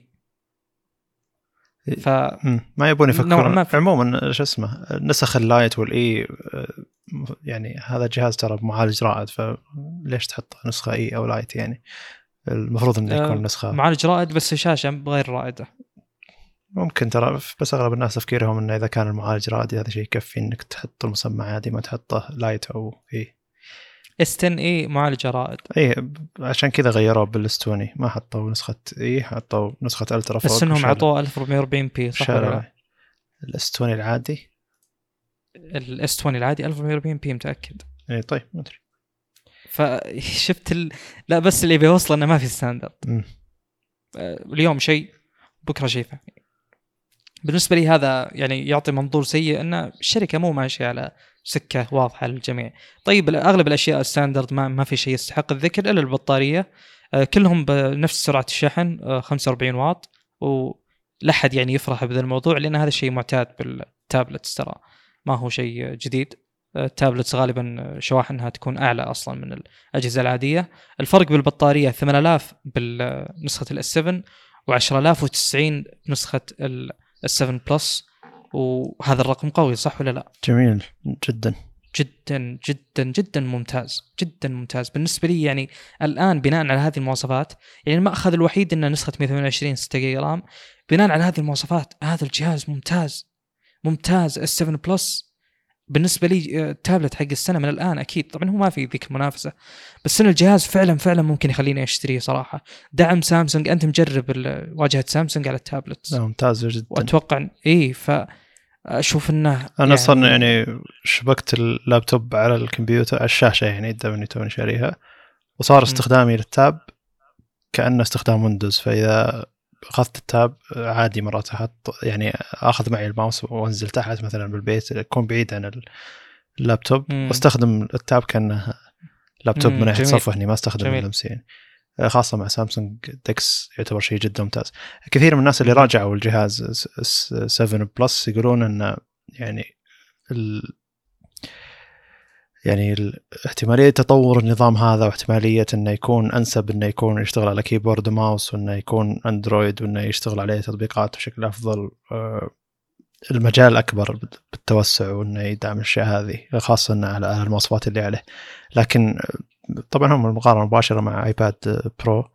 ايباد برو رغم انهم حطوا ايباد او اس، ورغم ان تطبيقات ايباد برو او تطبيقات الايباد الناس دايم يمدحونها على انها تطبيقات ممتازه يعني للايباد اوبتمايزد اي، لكن زي ما قلنا سابقا حلقات ماضيه ان دخول مايكروسوفت بعالم اندرويد مع شاشتين كبيره يعني او جهاز بشاشتين كبيره هذا ممكن يغير شلون التطبيقات تشتغل على الشاشات الكبيره. والحين وجود مثل اجهزه بمواصفات عالية زي كذا ودخول سامسونج مع تكس وغيرها وإصرارها أنها تقدم تابلت محترم قد يغير أن تابلت أندرويد يتحسن يكون أفضل. دخول مايكروسوفت المجال التابلت حق أندرويد، وأيضا وجود مو تابلت مع أن هذاك فون يعتبر لكنه بشاشتين تعتبر شوي كبيرة، بس أقصد دخولها بمجال تطوير التطبيقات أنها تخلي المطورين يطورون تطبيقات أفضل أنها تشتغل على شاشتين. هذا ممكن شيء يخلي التطبيقات أصلا تشتغل بشكل أفضل على شاشة كبيرة. من تجربتي أنا مشكلتي ما جربت ايباد، فما في ما جربت تطبيقات الايباد بشكل عملي، فما في شيء أقدر أقيسه وأقارن فيه. لكن انا مش خاص اللي عايش مع اندرويد وعارف شلون يشتغل اندرويد، فاندرويد على شاشه كبيره التجربه تعتبر مختلفه عن اندرويد على شاشه صغيره، وتعتبر تجربه ممتازه بالنسبه لي. لكن قلت انا ما عندي شيء ثاني اقارن فيه، يعني مقارنه بويندوز، لا ويندوز يعني مراحل بعيده يعني جدا من ناحيه تعدد المهام، من ناحيه الصفحات شلون تشتغل، والنظام شلون ينتقل معك يعني، او التنقل بين التطبيقات بالماوس بالذات. طيب هذه نوعا ما مقابلها واللي يعوض عنها اللي هو تعاون سامسونج مع ويندوز، إيه صح ولا لا؟ تعاون سامسونج مع مايكروسوفت يعتبر جيد من الناحية بعد، إيه إنه يعني الجهاز يجي كصن عليه تطبيقات مايكروسوفت، مع أنها تعتبر تطبيقات موبايل يعني، ما هي تطبيقات ديسكتوب اللي هي نسخة أوفيس وغيرها. بس ما أدري إذا كانت تشتغل على التابلت بيكون يخصصون للتابلت نسخة أفضل من الجهاز الصغير. هذا أحتاج تجربة مع التابلت حقي على تطبيقات ويندوز أوفيس عموما أو مايكروسوفت أوفيس. عموما جهاز يستحق الثناء يعني جدا صراحة. إيه بس يعني ما أدري عن أسعارهم، أعلنوا عن أسعار قالوا شيء يعني، والله بحثت أنا ما في يعني سعر متوقع لقيته، أو سعر ممكن يعني أشوف إنه منطقي أو على الأقل مبني على دليل، بس إنه بيكون غالي الأصل ولا لا؟ أكيد إنه يعني بيكون مو زي يعني اسعار التابلتس بالوقت السابق اللي يعني اتوقع كان عليها. اي صحيح، نقول الناس كانت تشتريها بس مره، بس مع عمر التابلت صار اطول يعني. حتى سامسونج بنفسها ترى سنتين لان نزلت التابلت الجديد، ففرق بين الاس 6 اول ما نزل الى الحين، ترى 6 ما نزل السنه الماضيه، نزل نهايه السنه اللي قبلها يعني. فزي اللي عمر التابلت يعتبر اطول من عمر الجوال، ومو شرط إذا نزل جديد تحدث. مرات الماضي ما زال يمشيك والوضع معه تمام. وعلى فكرة يعني سامسونج قالت إن كل أجهزة المؤتمر هذا والأجهزة اللي جاية القادمة، يعني الأجهزة اللي سيعلن عنها مستقبلا بتكون مدعومة 3 سنوات دعم من سامسونج، مو بس 2 سنين. الأصل إن جوجل تجبر الناس إنها تعطيه تحديثات أمنية 3 سنوات، والشركات تعطي 2 سنين تحديثات عادية اللي هي تحديثات أمنية مع تحديث الواجهة إذا كان في تحديث واجهة، مثلا من 1UI 1.0 ولا 2.0 إلى 2.5 مثلا، أو الواجهة الجاية مثلا توصل لجهازك. لكن إذا جهازك كمل 2 سنين، السنة 3 بيجيك نفس النظام حقك، نفس الواجهة حقتك، بس بيجيك تحديثات أمنية إلى أن تخلص السنة 3. لكن سامسونج الحين قالت إن السنة 3 ذيك بعد بتجيك التحديثات على نفس الواجهة، يعني واجهة أجدد، ما راح تجيك بس تحديثات أمنية 3. فزي الحين سامسونج وجوجل نفس الشيء من ناحية أن الأجهزة تدعم تحديثات 3 سنوات تحديثات كاملة، وليس 2 تحديثات وسنة تحديثات أمنية زيادة. فيعتبر شيء جدا ممتاز، وممكن هذا يكون محفز أنك تشتري نوت 20 ألترا عن أنك تشتري نوت S20 ألترا، لأن S20 ألترا بعد 2 سنين بيوقف عنها التحديثات وبتجيب بس تحديثات أمنية. السنة 3 نوت 20 ألترا بيكمل، S20 ألترا بيوقف. فقد يكون هذه نقطة بيع أيضا يعني. صح، يعني التحديثات بالنسبة لي ممكن تكون مهمة لبعض الناس، بس ترى إذا أنت بتشتري جهاز بيقعد معك خلينا نقول 1.5 سنة 2 سنين، أصلا ذا الموضوع مرة ما يفرق معك أبدا يعني، لا من قريب ولا من بعيد، فلا تعتبرها ميزة من الأساس. هي ميزة اللي أنا بالنسبة لي إذا كان سعر الجهاز غالي لازم تحط الميزة هذه، لأني أنا دافع المبلغ هذا مو بس على الهاردوير اللي قاعد أخذه منك، قاعد أدفع المبلغ هذا على السوفتوير اللي بندعم 1 سنة زيادة قدام. وليش الشركات الباقية الكبيرة أبل وجوجل تعطيني 3 سنوات وأنت تعطيني 2 سنين؟ ما يكفي. فمن الجيد أنها سامسونج يعني قالت إنه خلاص بندعم 3 سنوات، شيء جيد جدا. جميل. طيب الأسعار بحثت عنها بشكل سريع في موقع اسمه Gadgets 360، قال أن سعر ال7 العادي يبدأ من 700 يورو إلى تقريبا 900 يورو، أو خلينا نخليها بالدولار، تقريبا من 700 دولار إلى 900 دولار. بينما سعر ال7 بلس بيبدأ من 900 دولار إلى 1150. فهل تشوف أنه سعر ممتاز؟ لحظة عيد، ما كنت معك أنا مع البلس والعادي أي واحد فيهم؟ أي واحد. العادي 700 إلى 900، البلس 900 إلى 1150. ممتاز والله يعني. يعني لو إن معك جوال يقدر يمشيك عمر وتبي قلم لا يعني اقصد انت تقارن الحين مع النوت، عمره اطول التابلت عموما. اي بس انت قاعد تقارن الحين مثلا مع المفروض انك ما تقارنه مع جوال يعني، بس غلط صار النوت. اتوقع الفرق مو يعني، في عاملين لكن هم الاساسيين يعني ابراز الفرق بين الاثنين. كمواصفات اكيد ان التابلت مواصفاته والله مو اكيد افضل، بس انها في نقطتين لازم تراعيها. أول شيء ممكن يكون موضوع أنك تخلي الجهاز كومباكت وعلى حجم فورم فاكتور صغير مكلف، صحيح، ممكن هذه النقطة الأولى. والنقطة الثانية بالنسبة لي أشوفها الأبرز والأهم، التسويق. تسويق النوت أكيد أنه يدفع عليه أكثر، وأنت الآن كمستخدم أكيد أنك أنت المسؤول في دفع يعني مصاريف التسويق للجهاز. أكيد أن الجهاز لو ما كان له تسويق بيوفر عليك أنت وبيوفر على الشركة، الجميع ربحان. بس إنه كيف يوصل للناس؟ يعني الأجهزة هذه الصينية اللي جت مؤخرا بأسعار مرة ممتازة ما جت بهذه الأسعار لأن ما لها تسويق. يعني لدرجة إنه شخص يوتيوبر يجيك عنده فوق 10 مليون مشترك ويستعرض الجهاز يقولك أنا شاريه بفلوسي. فإذا هذول ما وصلت لهم الأجهزة ما حد توصل الأجهزة. تاب اس ترى إلى فترة قريبة قبل 2-3 شهور بالسوق عندنا، السوق السعودي ب$2900 يعني، ف يعني ممكن تقدر تقيس السعر على آخر سعر بعد 2 سنين من نزول تاب S6 العادي. عموما بالنسبة لي الأسعار هذه أسعار معلنة، بالذات عن شركة زي سامسونج لا تزال أسعار معلنة. أتوقع هذه الأجهزة ما تفرق معك بشكل كبير إنك تأخذها محلي زي الجوالات، بحكم أن اعتمادك على الشبكات وغيره أمر مو مهم جداً. والشيء الثالث أيضاً يعني مرتبط طبعاً بالشيء الثاني اللي هو أن سامسونج يعني تنزل أسعارها، أو زي ما تقول كأنه تعلن عن سعر للجهاز بس بيعه خلنا نقول نقاط البيع للناس اللي يشترون المناديب مثلاً، خلنا نقول ما يتم بهذه الأسعار، فيكون أرخص، فيبدأ شغل الكسر بالسوق يصير. أن في ناس تقلل السعر، تفتح اي باي زي ما سويت انت بالS5e تلقاه بسعر اقل، صح؟ اي نعم. فتوقعي نفس الفكره تصير. ومن ضمن الاشياء اللي تستحق الذكر بعد على ذا الموضوع مرتبط فيه نوعا ما كذا من ناحيه، من ابرز الاجهزه اللي هو الاسوس ROG فون 3.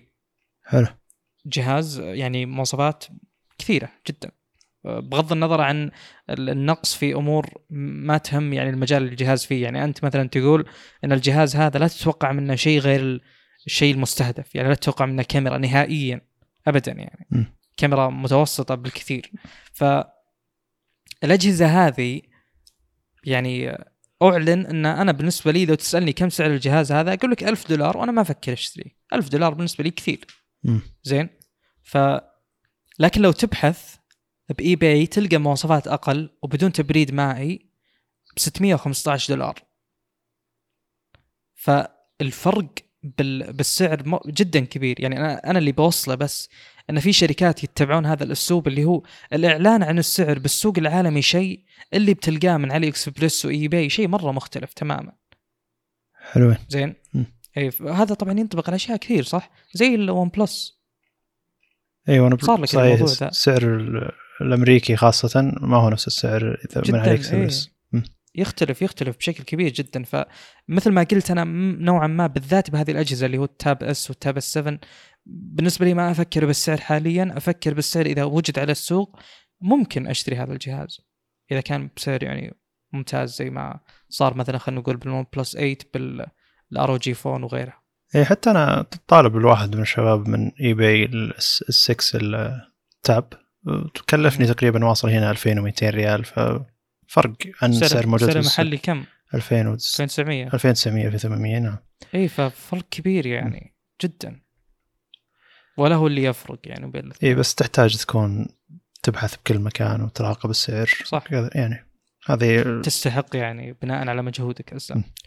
في ناس ما يبي الوقت هذا، أو يعني أقصد بالنسبة له الوقت هذا بشكل عائق على إنه يشتري، ويشوفه مخاطرة. مو بس مخاطرة، لا أقصد إنه يعني ما عنده الوقت إنه يقدر يبحث ويدور كل شوية قاعد يشيك، وبالنسبة له إنه يدفع المبلغ بشكل مباشر أفضل له من إنه يبحث. فهذا تقدر تحاسبه على السعر الأساسي. طيب، ننتقل للجالكسي بادز لايف اللي هي السماعات الجديدة حقتهم، اللي تعتبر بتصميم غريب ما هو موجود زيه في السوق أبدا. سعر ما أقدر أوصف التصميم إلا إذا رحت تشوفه. ابدا ما اقدر اوصف تصميم ذا، اقدر شكل هذا كانه شكل بينز، يعتبر غريب جدا. حتى طريقه انك اذا لبسته تصير كانك من ذولي اللي الناس اللي عندهم ضعف سمع ويحتاجون سماعات اللي تقوي السمع يعني لهم او تعالج المشكله، تكون نفس طريقه اللبس تقريبا. واعتقد انهم يعني مستوحى الفكره من هذه، لان الناس اللي يعانون من ضعف السمع هم ناس يلبسون السماعات ذي فتره طويله جدا ولا يعانون من هذاك الالم، فبتوقع ان السماعه ذي مستوحات نوعا ما، معنا ما قالوا شيء عن ذا الشيء لكنها مستوحات وواضح من التصميم من فكره الاجهزه ذيك. والراحه اللي تكلموا عنها الناس اللي جربوا سماعه انها جدا ممتازه. العموم سعر السماعه $170، فيها عزل ضوضاء خارجي، فزي اللي اذا جاك الصوت يدخل اذنك فيه زي وش يسمونها مضادات صوتيه او شيء يعكس الصوت او يعطي موجة صوتيه عكس علشان ما يدخل الصوت هذا اذنك، يعني مو بس العزل حق السماعه، مع انه ما في عزل قوي للسماعه، السماعه ما تدخل باذنك بشكل كامل، ما فيها ربل، لكن فيها ربل خفيف جدا يجي على الطرف داخل الاذن، يعني هو السماعه كامله تقدر تجويف الاذن، ما فيها اي جزء خارجي يعني، ولا فيها جزء يدخل داخل الاذن بشكل كامل وحولها ربل. فالتصميم يعتبر غريب وفريد من نوعه، جدا غريب يعني. السماعه تجي بثلاث الوان، لون نحاسي وابيض واسود. مش بعد تعطيك تقريبا 7 ساعات سماع والى 21 ساعه 29 لا تعطيك 8 ساعات سماع و29 ساعه مع العلبه، هذا يعتبر شيء جيد. 5 ساعات شحن، 5 دقائق شحن تعطيك ساعه تقريبا، ساعه سماع، هذا يعتبر شيء جيد. الدرايفرز اللي بالسماعه 12 ملي تعتبر صغيره بس على الحجم حق السماعه عموما وفكره انها شلون تشتغل يعتبر شيء جيد، لان الحين كل اغلب السماعات هذه تكون 13 ملم وفوق. الدرايفرز حق السبيكرات اللي تكون نوعا ما داخل الاذن، الدرايفرز هذه حقت AKG، وهذا شيء معروف، تعاون AKG مع سامسونج يعتبر تعاون جيد، وارتفعوا الصوتيات حقتهم مع AKG. ما في شيء غير كذا. فيه المايكات حقت السماعة فيها مايكين، وفيه شيء مدري شيء مسمينه انه يلتقط الفوكلز حقتك ويخلي الاشياء الباقية وتقريبا يكون داخل الاذن، فمدري شلون يلتقط الفوكلز والمايك يعتبر داخل الاذن. هي كل السماعة تشكل نوعا ما من الغرابة، والتقنيات اللي هي تشتغل فيها تشكل نوعا ما من الغرابة. ف أذكر أن في سماعة كانت زي اللي تقعد على أعلى عظم الفك حقك وتقدر تأخذ الصوت منه، ما تأخذ الصوت من الصوت اللي يطلع منك، فشيء يعتبر ممكن مستفيدين من التقنية هذه نفسها، لأن حاطين إن فيه voice pick up unit اللي هو تأخذ الصوت وفيه مايك عادي، فزي اللي هذا شيء يعزز تجربة الصوت في السماعة.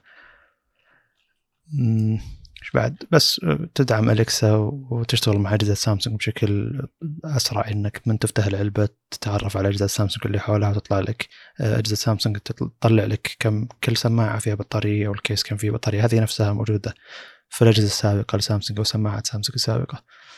أظن خلصنا. توجههم أن هذه سماعة مختلفة عن سماعات جالاكسي بادز العادية والبلس، أن هذا نوع وهذا نوع، ما تقدر تقارن بينهم، لأن هذا نوع اللي ما يبي سماعة داخل الأذن وعطيناه شيء تقريبا خارج الأذن أو يعني ما يدخل داخل الأذن، وهذاك النوع للشخص اللي يبي سماعة داخل الأذن. لأن أغلب اللي جربوها قالوا أن فرق الراحة ملحوظ لكن فرق الصوت والأداء جدا قريب من بعض. فزي لي إذا كان معك جالاكسي بادز بلس ما يتستاهل ترقي لللايف إلا إذا أنت كنت تعاني من السماعات داخل الأذن أو أنك تستخدم سماعات فترة طويلة، فزي لي دايم تسويقهم. حتى أنا داخل على صفحتهم حقت صفحة رسمية يعني، آخر شيء قالوا إن يعني حاطين السماعتين مع بعض، إن زي اللي قاعد يسوقون الجالاكسي بادز بلس في صفحة جالاكسي بادز لايف، فزي اللي لك الخيارين إذا أنت كنت تبي شيء مريح أكثر بس إنه ما في ذاك العزل، وإذا كنت تبي شيء العزل فيه أقوى اللي هو الربل هذا حق السماعات اللي داخل الأذن يعتبر شيء أفضل لك. كان ودي أجربها لكن السعر $179 يعتبر غالي، ممكن بعد فترة طويلة يعني شهرين 3-4 أو أكثر إذا لقيناها بسعر أفضل وجاء لها تخفيضات يمكن أقدر أجربها، لكن $169 أقصد على سماعات داخل الأذن أنا أشوف شخصيا أنها ما تستاهل. مو هي ما تستاهل، أي سماعة ما تستاهل، أي سماعة داخل الأذن ما تستاهل المبلغ هذا يقدر يجيب لك سماعات أوفر إير يعني أو حول الأذن مريحة أكثر، تعطيك أداء أفضل، تقدر تستخدمها فترة أطول.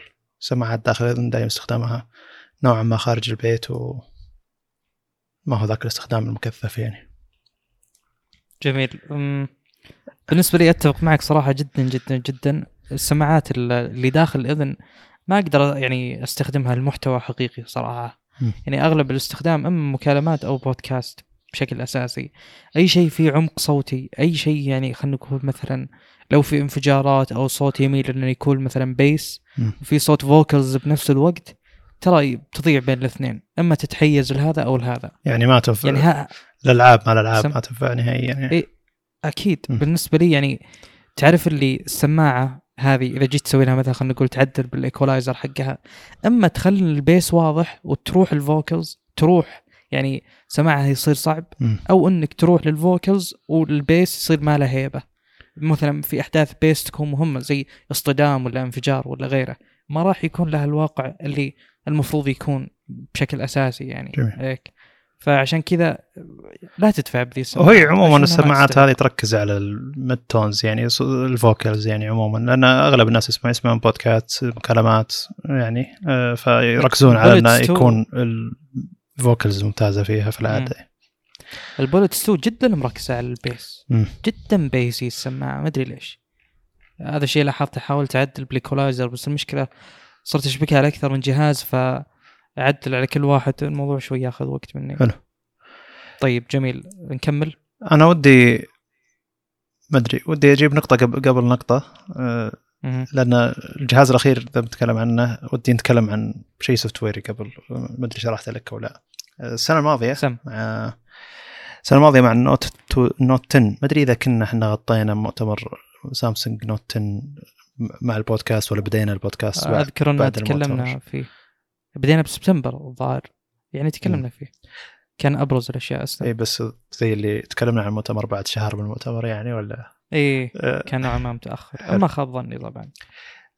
كان أكثر شيء أنا كنت متحمس له اللي هو شراكة سامسونج اللي هي أقوى شركة تستخدم نظام جوالات أو أكثر شركة مسيطرة على السوق من ناحية نظام جوالات أندرويد، وتعاونها مع أكثر شركة مسيطرة على قطاع اللابتوبات والبي سي مايكروسوفت ويندوز. فكان هذاك شيء مبهر كذا اللي كل مؤتمر شيء، ولما قالوا إحنا تعاوننا مع مايكروسوفت إننا نسوي تطبيق اسمه يور فون تقدر تستخدمه مع أجهزة سامسونج وبيعطيك التنبيهات وتقدر تتصل منه وتقدر تشوف الصور وتنقلها بشكل مباشر، هذا كان شيء جدا مبهر إنه بيكون عندنا زي الإيكو سيستم نقدر نستخدم فيه.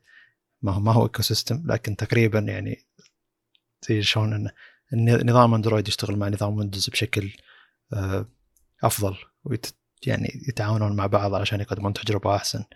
فأول شيء أجهزة سامسونج كانت تدعم الميزة هذه فقط، إنه لينك تو ويندوز والتطبيق حق يور فون موجود على ويندوز تقدر تستخدمه بشكل مباشر مع أجهزة سامسونج. بعد شهرين ثلاثة مايكروسوفت تقول إنه ترى تطبيق موجود بجوجل بلاي اللي يبي يحمله وبدأ استخدمه على كل الأجهزة. طبعا شخصيا ما صدقت خبر، رحت حملت تطبيق وتقريبا ما أفتح الكمبيوتر إلا أحط الجوال على جنب يعني، وخلاص يصير الجوال مشبوك على الكمبيوتر من خلال تطبيق يور فون. التنبيهات اللي تجي أو المكالمات، الرد على المكالمات أو الاتصال، والصور موجودة كلها على شكل تطبيق موجود عندي على الويندوز اسمه يور فون. أي شخص يستخدم ويندوز وأندرويد لازم يجرب التطبيق هذا. شخصيا كنت أعاني من فكرة أن قاعد أستخدم الكمبيوتر ثم أروح أفتح الجوال عشان شيء كلا شيء، ثم أحط الجوال ثم أرجع الكمبيوتر، يعني الحركة هذه كانت نوعا ما متعبة. مرات ما ودك تشيل يدك عن الماوس والكيبورد، ودك بس تخلص كم شغلة وترجع يعني، بس إنك تفتح الجوال تخلص كم شغلة. والمشكلة إذا فتحت الجوال تقعد على أكثر من شيء ولا تسولف مع واحد ولا يعني، أقصد إنك الجوال فيه إغراء إنك تكمل تستخدمه وتسحب على شغلك الأساسي على البي سي، فزي اللي يعتبر زي نوعا ما ملهي. فيوم جاء تطبيق يور فون هذا حل المشكلة هذه، إنه كان موجوده التنبيهات حقتي اذا كنت ابي ارد على اي واحد بشكل مباشر على البي سي او على الكمبيوتر. وش اسمه يعني ما يحتاج اروح ارجع واشوف جوالي ايش صاير فيه، التنبيهات واتصل بشكل مباشر من الكمبيوتر الويندوز. هذا كان يعتبر حلم ترى. والصور موجوده بشكل مباشر، اقدر انقلها من اتصفحها او شيء من تطبيق يورفون واقدر انقلها. الحين قالوا ان تعاوننا مع مايكروسوفت يعتبر اقوى، الحين تقدر تشغل اي تطبيق موجود عندك على جهازك سامسونج، ما قالوا جهازك اندرويد للحين، ممكن بعد شهرين ثلاثه تندم الفكره هذه. صار بدال ما ان تطبيق يورفون موجود فيه قائمه التنبيهات والرسائل والصور والمكالمات، حطوا قسم حق تطبيقات، بحيث انك اذا فتحت تطبيق، يعني اذا فتحت قائمه التطبيقات هذه تقدر تفتح اي تطبيق موجود عندك على اندرويد الجهاز حقك، ولما يفتح يجيب كل شيء موجود عندك على الجوال، كانك فاتح الجوال على الشاشه بشكل مباشر. تقدر اصلا حتى تطلع واجهه الهوم من الجوال اذا فتحت اي تطبيق زي كذا، لان الحين بشكل بدائي يشتغل. ايضا تقدر التطبيق هذا اللي انت فتحته تبتب قائمه التاسك بار اللي تحت حق ويندوز، وخلاص بشكل مباشر تفتح التطبيق هذا وترد عليه اللي انت بيه. هنا صرنا نقدر نشغل سناب شات، انستغرام، نرفع فيه صور، واشياء كثيره نقدر نسويها من دون لا أنا نحتاج نشغل جوال او ننقل ملف من جوال لجوال. فاول كانت المشكله انا شلون ننقل ملف من الجوال للويندوز، لازم تشبك سلك. الحين لا، صارت تقدر تنقل، خاصه الصور، يعني تقدر تنقل الصور من خلال تطبيق يورفون. الحين لا، تقدر حتى تفتح تطبيقات بشكل مباشر وتاخذ الملفات من الويندوز حقك بشكل مباشر الى تطبيق يورفون. ف يعني هنا نفس الفكره صارت لي لحظه اللي المؤتمر كله شيء هاردوير وكلام فاضي، يعني شفت اللي قد بعد سنه سنتين ما يسوى شيء النوت 10 خلاص شيء راح، لكن هذا شيء يبقى ويتطور لك ويعطيك تجربه احسن على كل الاجهزه مو بس على سامسونج. فهنا كانت بالنسبه لي نقطه، ما هي نقطة إبهار لكن نقطة عملية لكل الناس اللي تستخدم أندرويد وويندوز، وفعلا صارت النظامين تشتغل مع بعض كأنها إيكو سيستم. هذا يعني ما لو تشوف الابتسامة يوم قالوا إنه خلاص تقدر تشغل كل التطبيقات الموجودة عندك على الجوال على الويندوز، وين جهازي سامسونج بس خلينا نجرب الميزة يعني كذا. شفت اللي رحت جبت التايب اس وشبكت على نفس الواي فاي وشبكت الويندوز وخلاص يعني أبي أشتغل عليه، اللي قالوا يعني إنه لازم جهاز أحدث من S20 أظن شوي قديم، أو أنه لازم تحمل نسخة من تطبيق يورفون أجدد. عموما هنا أنا ابتسمت ابتسامة عريضة جدا، ولا في أي نقطة من المؤتمر خلتني أبتسم ابتسامة وأتحمس الشيء زي ما تحمس الشيء هذا. قد يكون مبالغ فيه، لكن صدقني لما تستخدم الشيء ذا ولما ترقب وش جديدة ولما تستخدم نظامين كذا كانوا ما هم متوافقين مع بعض صاروا يتوافقون مع بعض بشكل ما كنت تصوره ولا تتخيله، هاي تجربة تخليك تسحب على أي نظام ثاني ولا تفكر إنك تستخدم نظام ثاني. لأن كثير ناس إنه يدخلون عالم إيكو سيستم ثاني، يعني يقولون أوه إيكو سيستم خلينا ما نقدر نطلع من هالشيء، إير دروب أحسن شيء موجود في العالم، معهم حق. لكن لما أنت ما قد جربت شيء زي كذا ثم تجي للويندوز وتشوفه شلون يشتغل الحين مع أندرويد، شيء حماس يعني كذا زي لي بعد سنتين ثلاثة وش بيصير ويندوز مع اندرويد، وش بيقدر يسوي اذا الحين كان مسيطر على كل، يعني كل جهه منهم مسيطر على السوق اللي بايع فيها. فهذه نقطه حماس بالنسبه لي. جميل. اكيد اني ما اختلف معك، تكلمنا عن الموضوع كثير، ان الدعم يعني بشكل عام بين ويندوز واندرويد هو الحل المقابل، هو رد الفعل على اللي يصير خلينا نقول ابل ايكو سيستم بشكل عام. طيب نتكلم على اللي هو Z Fold 2. أيوة. طيب هذا الجهاز يعني كالعادة الإعلان عنه يخص يعني مجرد إبراز الجهاز كمنتج يعني، وليس كمواصفات وفي التعمق بالأسعار من هذه الناحية، يعني ما هو زي الإعلان عن Note 20، يعني خلنا نقول كأنه كونسبت بس إنه بيصير أصلاً. زين. حلو. الجهاز مفروض إنه ينزل بسبتمبر، يعني ما هو بعيد، تقريباً شهر ونص من الآن بينزل. لكن خلينا نتكلم عن المواصفات. الحجم 7.6، الماضي الظاهر 7.2 أو 7.3، فما هو بعيد يعني. أتكلم عن حجم الشاشة الداخلية. زين. فالجهاز نوع ما أتوقع ممكن يكون السبب راجع لاستغلال مساحات أو أن حجمه أكبر أصلا. الفرق الأساسي بالشاشة الخارجية وليس بالشاشة الداخلية، الشاشة الخارجية اللي على الغلاف صارت تقريبا فول سكرين فيها فتحة الكاميرا. الشيء الممتاز انها مو بزي قبل كأنك ماسك جهاز قديم، بينما الآن أشوف أنه يعني متوافق أكثر مع الوقت الحالي. في نقطة بس، أنت قد قلت لي أن الشاشة 21.9، فلو عرضت محتوى على الشاشة الداخلية ما راح يفرق معك الحجم، لكن يعني في شيء ما تفاجأت منه كان ببالي بس تعرف اللي ما فكرت فيه، اللي هو أن الشاشة نحيفة جدا. هذا مو نحف 21.9 أقل. أول كنت إذا شفت شيء 21.9 تقول تدري يعني هذا شيء مرة غريب مثلا. الحين إذا شفت 21.9 أشوف إنه شيء أكثر يعني تقبل، لأن في أجهزة وصلت 20.9 زين. فبعالم 16.9 ل 21.9 غريب، بينما بعالم في 16.9 18.9 18.5 19.9 20.9 ال 21.9 ما صارت بعيدة أبدا، والجيد أنها ستاندرد يعني قاعدين نقرب له أو نقترب أكثر زين. فاكتشفت ان الجهاز هذا 25.9 لا يعني قريب من الجهاز حق شو اسمه اندي روبن، الجهاز الريموت ذاك اللي ما نزل 30 الظاهر. فيعني يذكرني فيه صراحه من ناحيه شكل. عموما بس هم عرضوا الميزه هذه انك تقدر تحط الجهاز على شكل كانك يعني فاتحه، بس نص فاتحه شوي علشان تقدر تخلي الشاشه اللي برا تواجه وجهك وتعرض عليها محتوى. عرضوا محتوى 25.9، أنا قلت شلون عرضوا محتوى 25.9، كنت تفكر إن المحتوى 21.9 يعني. جميل. طيب بنتكلم عن المواصفات الآن. الجهاز قصير، أقصر من خلنا نقول نوت 20 ألترا، بسبب إنه طبعًا أكيد بينفتح ما راح يحتاج ذاك الحجم الكبير. الوزن 279 جرام مقابل تقريبًا 216 بالنوت 20 ألترا، ما هو بعيد يعني جدًا. طيب الشاشة الداخلية بنتكلم عنها الآن، مثل ما قلت 7.6 الاستغلال، وهذا شيء أنا جدا مستغرب منه 89.1.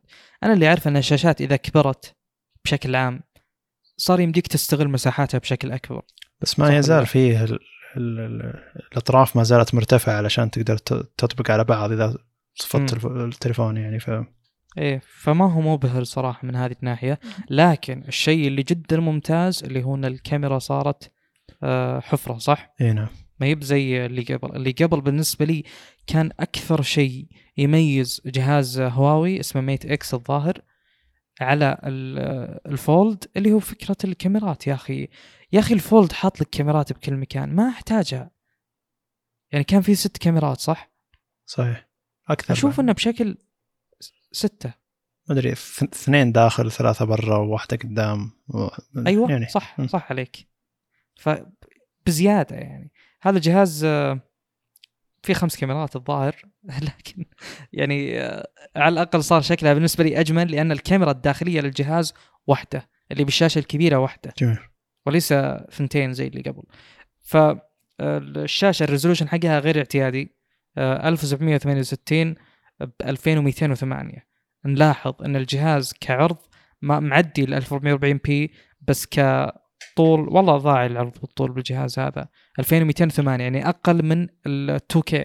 يعني المفروض أنك بتشغل محتوى ال 2K حق يوتيوب على الجهاز كفول HD، ما يمديك تستعرضه بشكل أكبر. ولا لاحظ أن حتى الطول حقه أقل من ال فول HD بلس اللي الناس تسميه فول HD بلس، اللي ما يتبع الستاندرد أصلا، بس أتكلم أنه أقل من اللي موجود بالنوت 20 اللي هو ال 2400. حلو. هنا 2208. أنا أقول المفروض هنا ما ناخذ العرض في الطول، ناخذ ال PPI يكفي، لأن الجهاز ترى مربع له شوي يعني. صح، أنا ما عندي مشكلة ترى، ما أختلف معك إن الجهاز يعني تقريبا مربع. 372 بي بي اي اقل من حتى النوت 20، بالنسبه لي حسبه غير عادله. يعني الحين اجيب لك تي في 4K يطلع البي بي اي حقه مثلا 65 ولا 75 بوصه، يجيك البي بي اي حقه 100 مثلا ولا 150. بس هذا نقاش قديم بيني وبينك يعني، يمكن له سنه الحين ولا خلص. انا بشوف البي بي اي هو يعطي تصور الكم انش في كم بكسل في الانش، فيعطي تصور انك اذا قربت من الشاشه كم بدك تقدر تشوف البكسلات، ما تقدر تشوف يعني. لا زلت اختلف معك جذريا. لا بس انا بيوضح نقطه واحده بس، ان الجهاز هذا ترى ما راح يعطيك محتوى بجوده عاليه.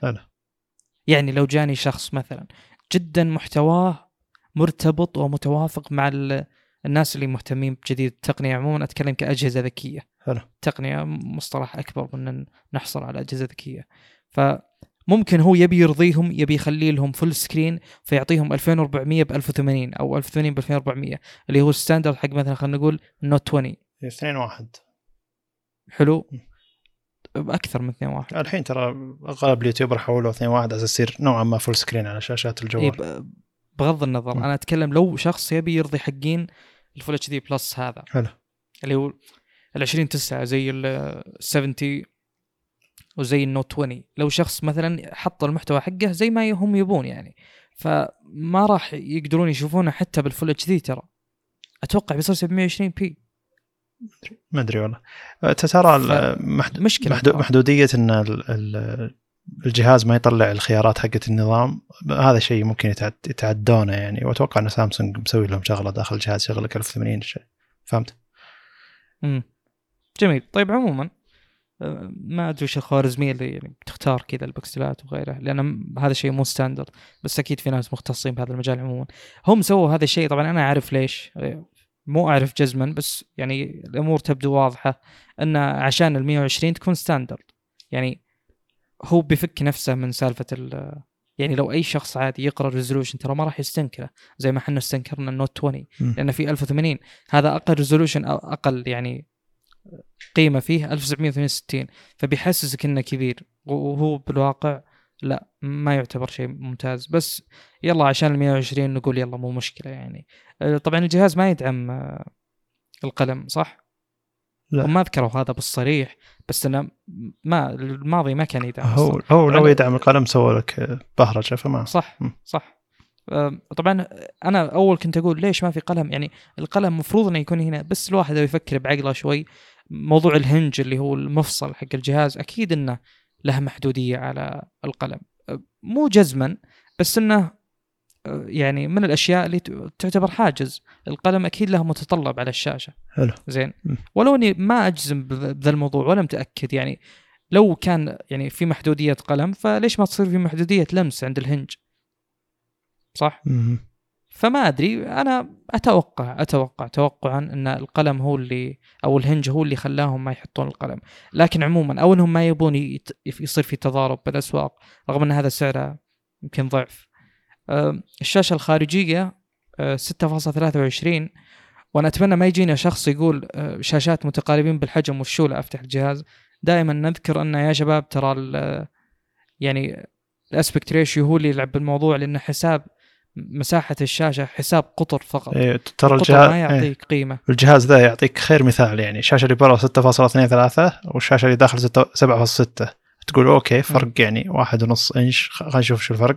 فرق المساحة ضعف وزيادة، فهذا يوضح أكثر من الضعف. تخيل أكثر من الضعف، فهذا يوضح الفكرة يعني. يوضح فكرة أن القياس من الزاوية للزاوية بالإنش ما هو قياس دقيق، المفروض أن نشوف لنا قياس. ما هو قياس صحيح أصلاً. إيه ما هو قياس صحيح. هذا تقيس فيه دائرة، ما تقيس فيه. عشان كذا دائما إذا جينا نقول الحجم اللي هو من الزاوية للزاوية نقول اسبكت ريشيو علشان يكون فيه تصور. نعم، مرجع. فيعني مثل ما قلنا حط شاشتين جنب بعض وبيبقى مساحة وما وصلت للشاشة الداخلية. الشاشة السوبر أموليد متوقع الريزولوشن، نرجع للريزولوشنز العجيبة والغريبة بالجهاز هذا، 816 ب 2260.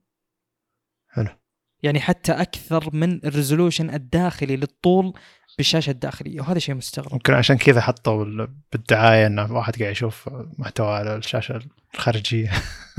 شيء عجيب يا أخي. ما أدري، هم أبخص أكيد، هم شركة خلنا نقول. أنا صراحة يعني أنا مجرد شخص متابع، فبس يا أخي أنت قريب من الستاندرد، طيب أوصل له يا أخي. يعني هو الآن مفروض نظريا ما يقدر يعرض فل اتش دي على الشاشة الخارجية صحيح، حتى 720. إيه طب وش الفائدة من 2260 هذه؟ هي الطول بعد، هذا هو يعني هو أكيد الاسبكت ريشيو لو أعطيك رقم تقدر تطلع الرقم الثاني منه للنسبة وتناسب. لكن عشانها يعني فول سكرين أنا أشوف أنها يعني كشكل، أتكلم بغض النظر عن استعراض المحتوى صراحة جميل. شوف ما أدري، بس نوعية الناس اللي يدفعون للجهاز ده مثلا السعر حقه. ما اتوقع هم نوعيه الناس اللي يجون يدققون على هذا، ممكن تلقى نوعا ما، لا يعني اقصد النوعيه اللي يبون بس الفخامه، فما راح يركز لك انك كم دقه الشاشه بالفاصله كم، فهمت؟ ووجهه نظر شخص غير ما هو شاري الجهاز ولا يفكر فيه يعني، وبس اشوفه انه للمستقبل يوضح وجهه النظر. انا عجبني يعني ان سماكه الجهاز اذا فتحته 6 مللي، هذا ترى شيء ما حطوه بالمواصفات هنا، ما ادري ليش. بس ايش رايك يعطيك مساحه بالاخير افضل لا مو قصدي ولا شيء هذا ترى، لا بس عشان امشي بالمواصفات، ويعني تعرف اللي انا احب نخلي وجهات النظر كذا سوالف، بينما مواصفات الجهاز يعني هذه حقيقه ثابته فنذكرها يعني بشكل متواصل. طيب ما يمديك تركب ذاكره خارجيه، المعالج المذكور مجرد سناب دراجون 865 بلس، ما فيه الاكسينوس، فما أدري صراحة وش السبب الآن. حلو. هل هي عدم ثقة بمنتجكم يا سامسونج؟ أكيد عدم ثقة، بس يعني شيء غريب صراحة. ممكن طيب ممكن ما راح ينزلوننا بأمريكا يعني، بعض دول العالم تجيهم كميات قليلة يعني. هل هو صدر عندنا بشكل رسمي الفولد الأساسي؟ والله ما أدري، أنا ما قد شفتها بأي مكان يعني، ما شفت له ولا إعلان يعني، صح؟ فيمكن عشان مخصص لأسواق معينة كانوا واحد المعالج. طيب بخصوص صح، لأن أصلا معليش ذكرت نقطة، هذه الأجهزة كم نسبة خطورة أو كم نسبة استدعائها؟ وضحت صح؟ إيه لأنه ما في ستاندرد كذا. لا الشيء الثاني إنه ما تسوى إنك تحط نسختين، لأنه ما راح تبيع كمية بالجهة الثانية، فليش تروح تحط معالجك وتروح تحط النسخة الثانية وتعطيها مثلا باقي العالم؟ أنا هو الجهاز ما راح يبيع كمية كبيرة، فخلاص حط له نفس المعالج خلاص. بالضبط، واللي يدلل على كلامنا هذا ان الجهاز نسخه واحده بجميع المواصفات، ما في اكثر من نسخه ولا اي شيء من هذا القبيل. عندك الذاكره 256 ما هي 512، انا استغرب التوفير بمناطق زي هذه. صح ان 256 جيده، بس هذا شيء بريميوم، انت تبيع للناس بريميوم، ما هو شيء يعني والله جهاز استخدام ولا شيء انا بشتريه لاني ابي اجدد جهازي، ف يعني ما هو بديل عن جهاز معين. هذا تلقى يمكن اللي يشتريه مع نوت 20 الترا لأنه يبي يجرب هذا الجهاز. الفولد السابق 512 ما تقدر تاخذ أقل، عشان كذا أنا أستنكر. والرامات 12 كيلو جرام، وأيضا يعني الرامات رخيصة يا شباب. لا ممتاز، يعني أنا أتفهم 12 تمشي، أقول يعني لو أنها 8 وأقل لا ما تمشي. لا بس هم شف، أنا ليش أنتقد؟ يعني ممكن في شخص يقول لي يا صالح تطلب كثير مثلا، وهذا على غير العادة. أنا أقول لك الستاندرد اللي جابته سامسونج بالS20، قطاع الS20 كان بالنسبة لي ممتاز، أنا توقعت أنه يتم الاستمرار عليه. جميل. لكن اللي تفاجأت أنه لا، يعني ترى مرة ممتاز اللي صار بالS20 بالنسبة لي، مرة ممتاز. كان انتقاد الوحيد 1399 دولار يعني. بشكل عام أنا أتكلم عن قطاع الS20 كامل. جميل. مو بس الألترا. يعني كان عطانا كذا يعني على قولتهم بيس لاين ممتاز، بينما الآن يعني كأنه في تنازل عن بعض النقاط. يعني هذه الأجهزة كم سعرها؟ توصل 9000 ريال أكثر، 2000 متوقع 2200 $2100 دولار، بس ما أدري. طيب هل تستحق يعني عشان توفر بذاكرة داخلية ولا توفر برامات؟ بالذات الرامات يعني أمر ما يستحق بالنسبة لي، لكن خلنا نتجاوز النقطة، ما لها داعي يعني الذكر والإعادة فيها. 256 و12 جيجا رام هو اللي بياخذ الجهاز هذا، أتوقع ما يهمه. بس أنا أتكلم كفكرة بريميوم، حتى الباكيجينج يجيك اللي شفت الحق الفولد اللي قبل، اللي تسحب ويطلع لك كذا فولد تتحرك ومدري وشو، فهم يركزون على قولتهم على الأستريكس، الأشياء الجمالية والجانبية. فالشخص اللي بيشتري هذا الجهاز يعني من وجهة نظري يتوقع أن كل شيء فل، كل شيء الأعلى، بينما ممكن تأخذ مواصفات أفضل كهاردوير داخلي على النوت 20 ألترا، ترى أفضل من هنا. جميل. طيب 256 على 12 جيجا رام 3.1 UFS أكيد يعني ما راح يكون أقل من الموجود بالنوت 20 كتقنية. يعني الكاميرات كلها 12 ميجا بكسل، وايد تليفوتو ألترا وايد، الفرق بفتحة العدسة طبعا شيء غريب صراحة أن كلها 12 ميجا بكسل، 1.8 للوايد كفتحة العدسة، 2.4 للتليفوتو و2.2 للألترا وايد. أرقام يعني اعتيادية، ما في شيء يعني غريب فيها. الغريب أن الفيديو 4K 60، أنا ما أدري يمكن هذا تايب، وترى يمكن خطأ من الموقع نفسه جالس يمرينا. بس انه 4K 60 يعني وش الشيء اللي حدك؟ ترى المعالج 865 بلس وش اللي خلاك ما تقدر؟ نفس المعالج الرسومي الموجود بالنوت 20 الترا ليش ما في 8K مثلا؟ طبعا انا ما اهتم بال 8K نهائيا ولا قد طرى على بالي، بس انه ليش ما مو بزي الستاندرد الموجود هناك. أوكي. الكاميرا الاماميه اقول ممكن خطا مطبع يعني لان الجهاز ترى ما تكلموا عنه كثير، هذا كله صح جزء منه تخمين يعني.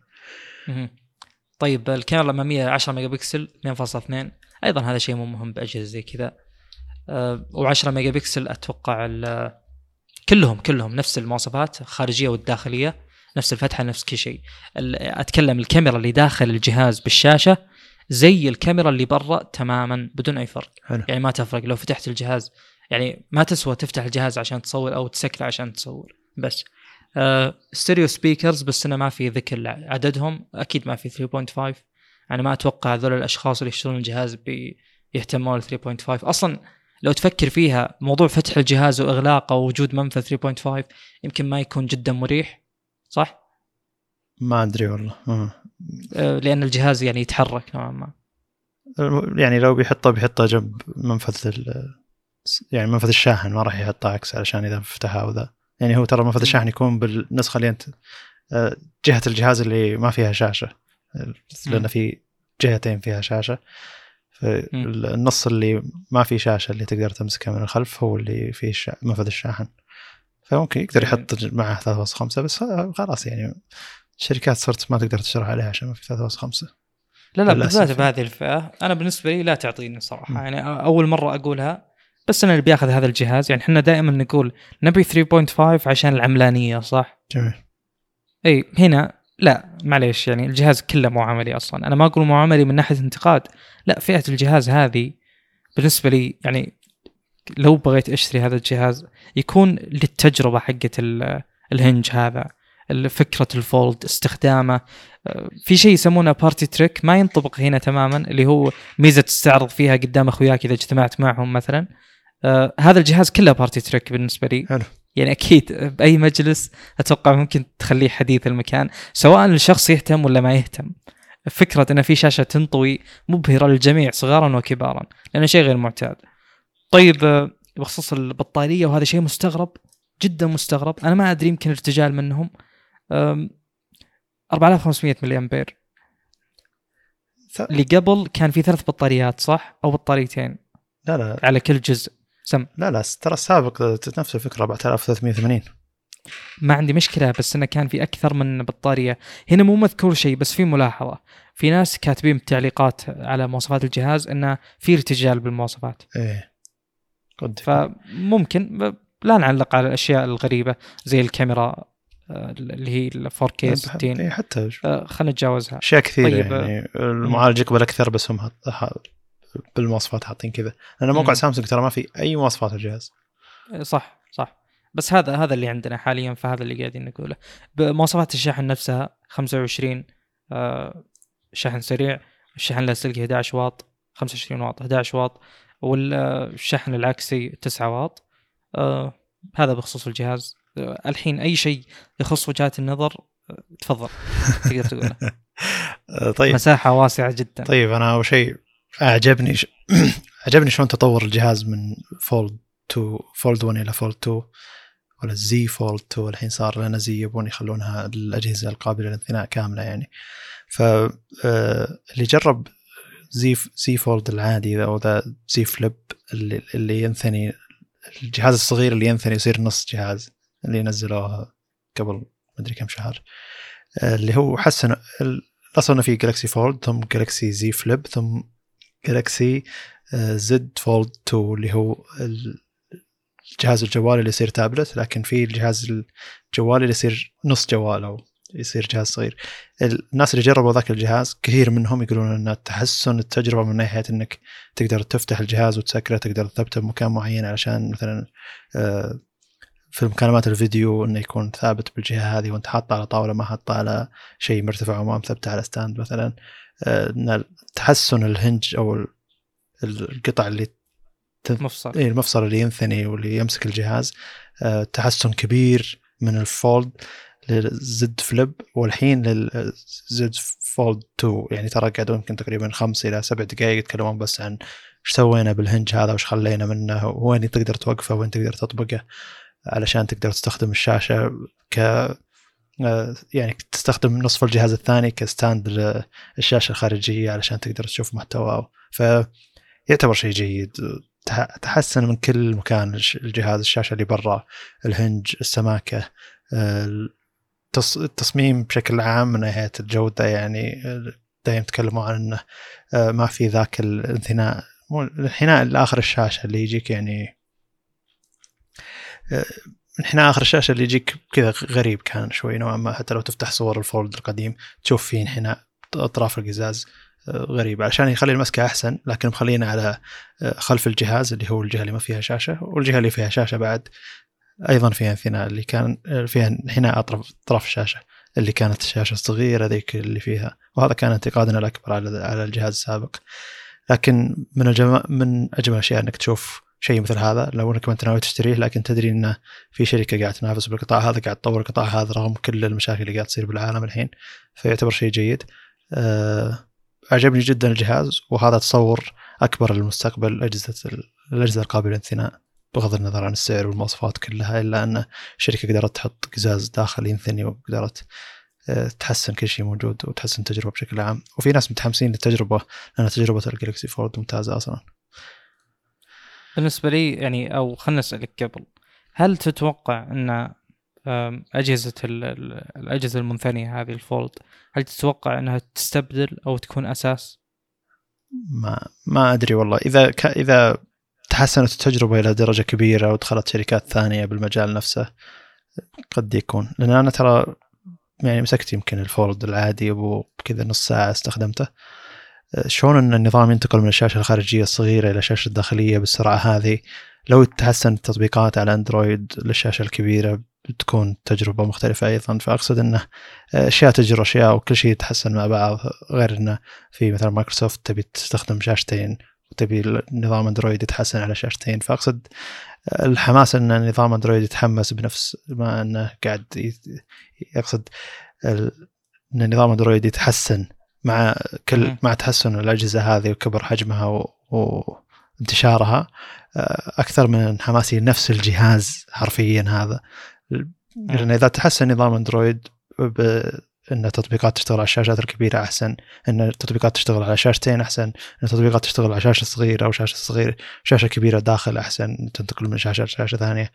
هذا بيخلي حتى الشركات الصينية اللي أصلا ما كانت تفكر إنها تنزل جهاز زي هذا تنزل جهاز لأن نظام جاهز وخلاص، يعني بس إنه يكون التقنية رخصت ذيك الفترة وبنتشر برخص ذيك الساعة. ممكن نقول يلا الحين نقدر نشتري الشيء ذا، بس إنه شيء بيستبدل شيء ما أدري. لأن الأجهزة الذكية العادية اللي المسطحة تعتبر جيدة، ولا أعتقد أن يعني ما حد جاء قال نبي لابتوبات تنثني وفيها شاشتين ولا يعني، وما هو شيء مبهر جدا أن اللابتوب يصير في شاشة تحت شاشة فوق، لأن الحين نظام محيل جاهز والناس تبي تكتب على كيبورد ما تبي تكتب على شاشة لمس، مع أن الحين في أسوس مثلا سوت شاشة صغيرة علشان تعطيك بيانات أكثر.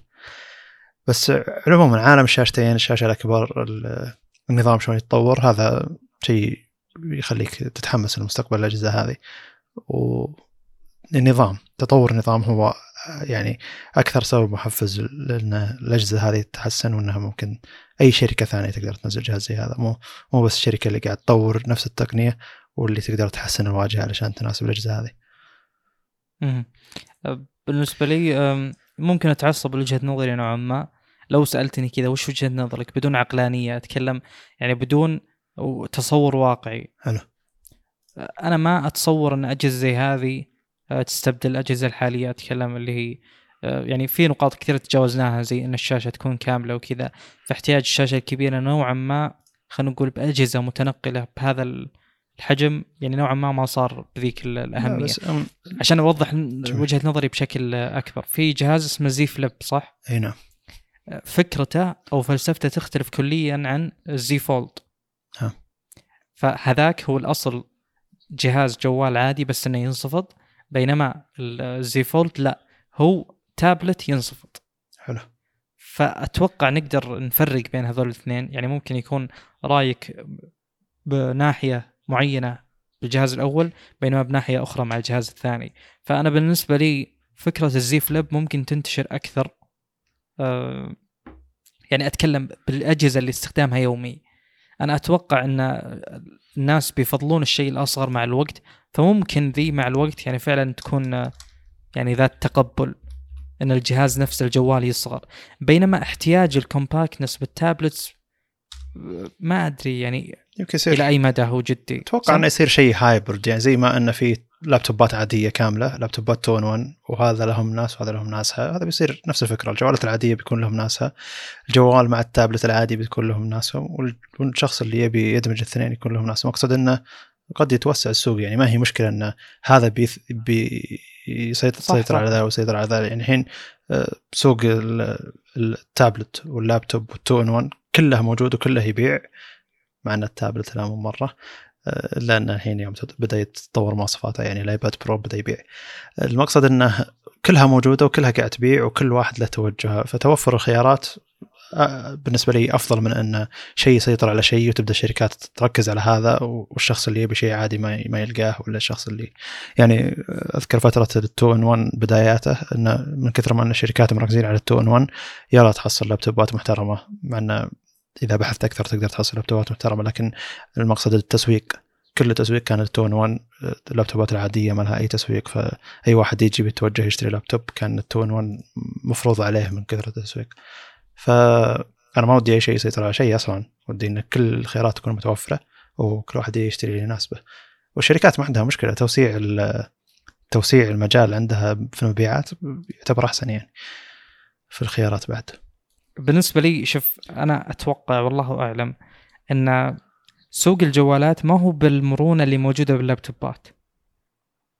يعني اللابتوب بين 13 إلى 15.6 مثلا كحجم، ترى الناس نوعا ما تهمل هذا الشيء، صح؟ إيه نعم. إيه يعني أشوف أنه أنت قلت أن كل الخيارات ممكن تكون موجودة تتعايش مع بعضها بشكل عادي.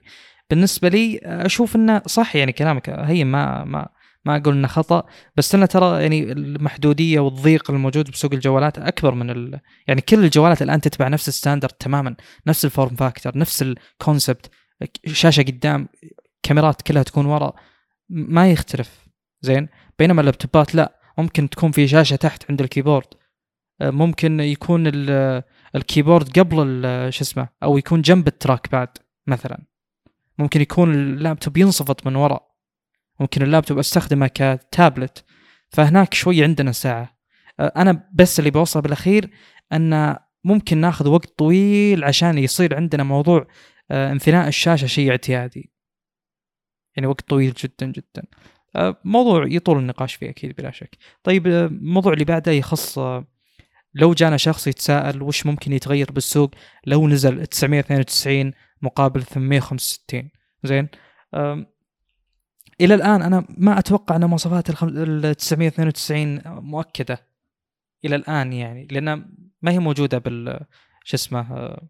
يعني موقع سامسونج مثلا بشكل رسمي أتكلم، يعني سامسونج ما تكلمت عن المعالج بشكل رسمي، وطبعا أكيد من حقهم ما يتكلموا عنه بشكل رسمي لأنه ما نزل.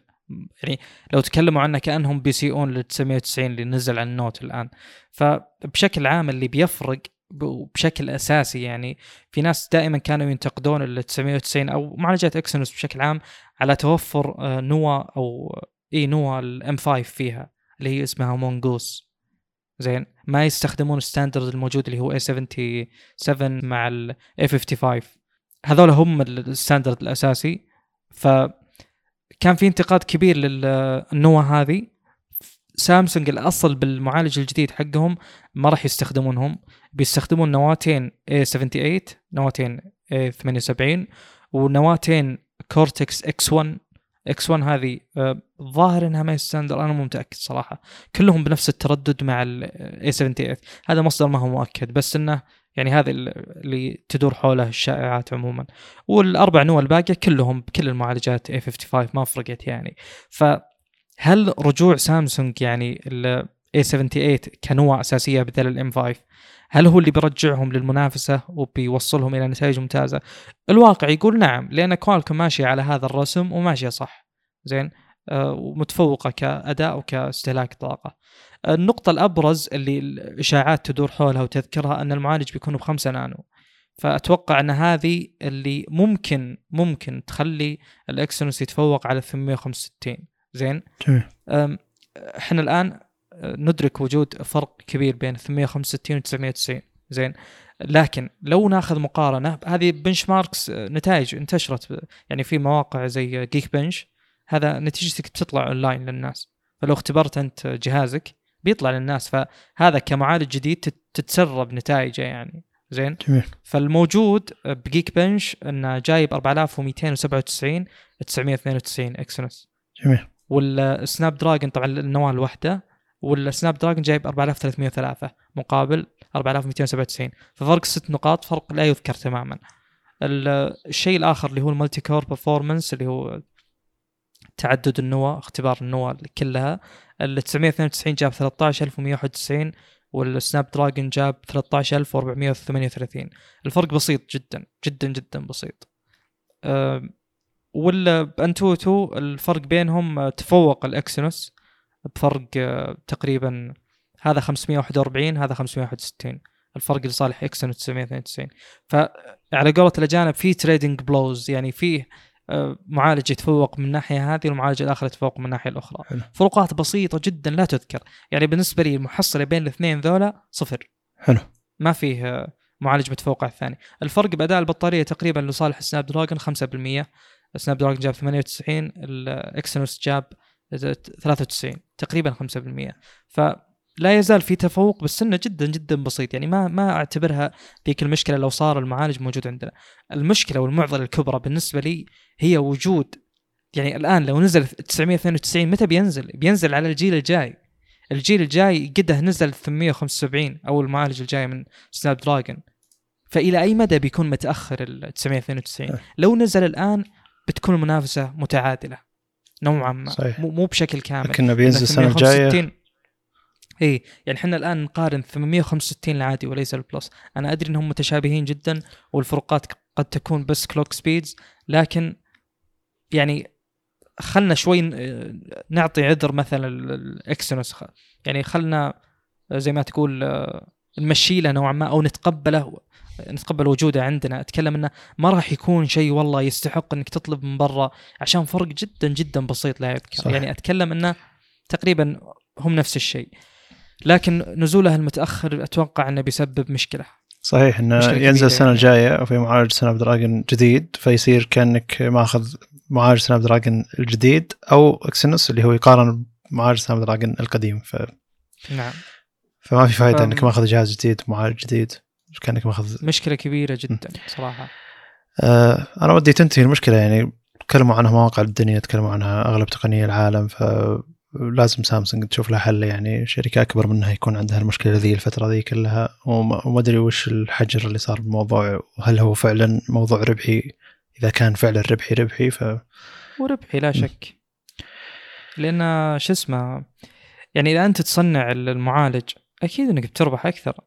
أنت تصنع وتبيع لنفسك يعني. إيه، بس أقصد موضوع ربحي، اشتغل على المعالج بشكل ممتاز وما عندنا مشكلة فيه، إحنا ما حد راح يتكلم يعني. ما عندنا مشكلة إنك أنت تصنع المعالج تبيع لنا، عندنا مشكلة إن هذا المعالج ما يتقارن بالمعالج الثاني الموجود على نفس جهازك. طيب، ننتقل الموضوع اللي بعده. البيكسل 4a، معنا نعتبر متأخرين، لكن نزل جهاز، وصراحة جهاز لطيف جدا للي استخدامه خفيف للجهاز.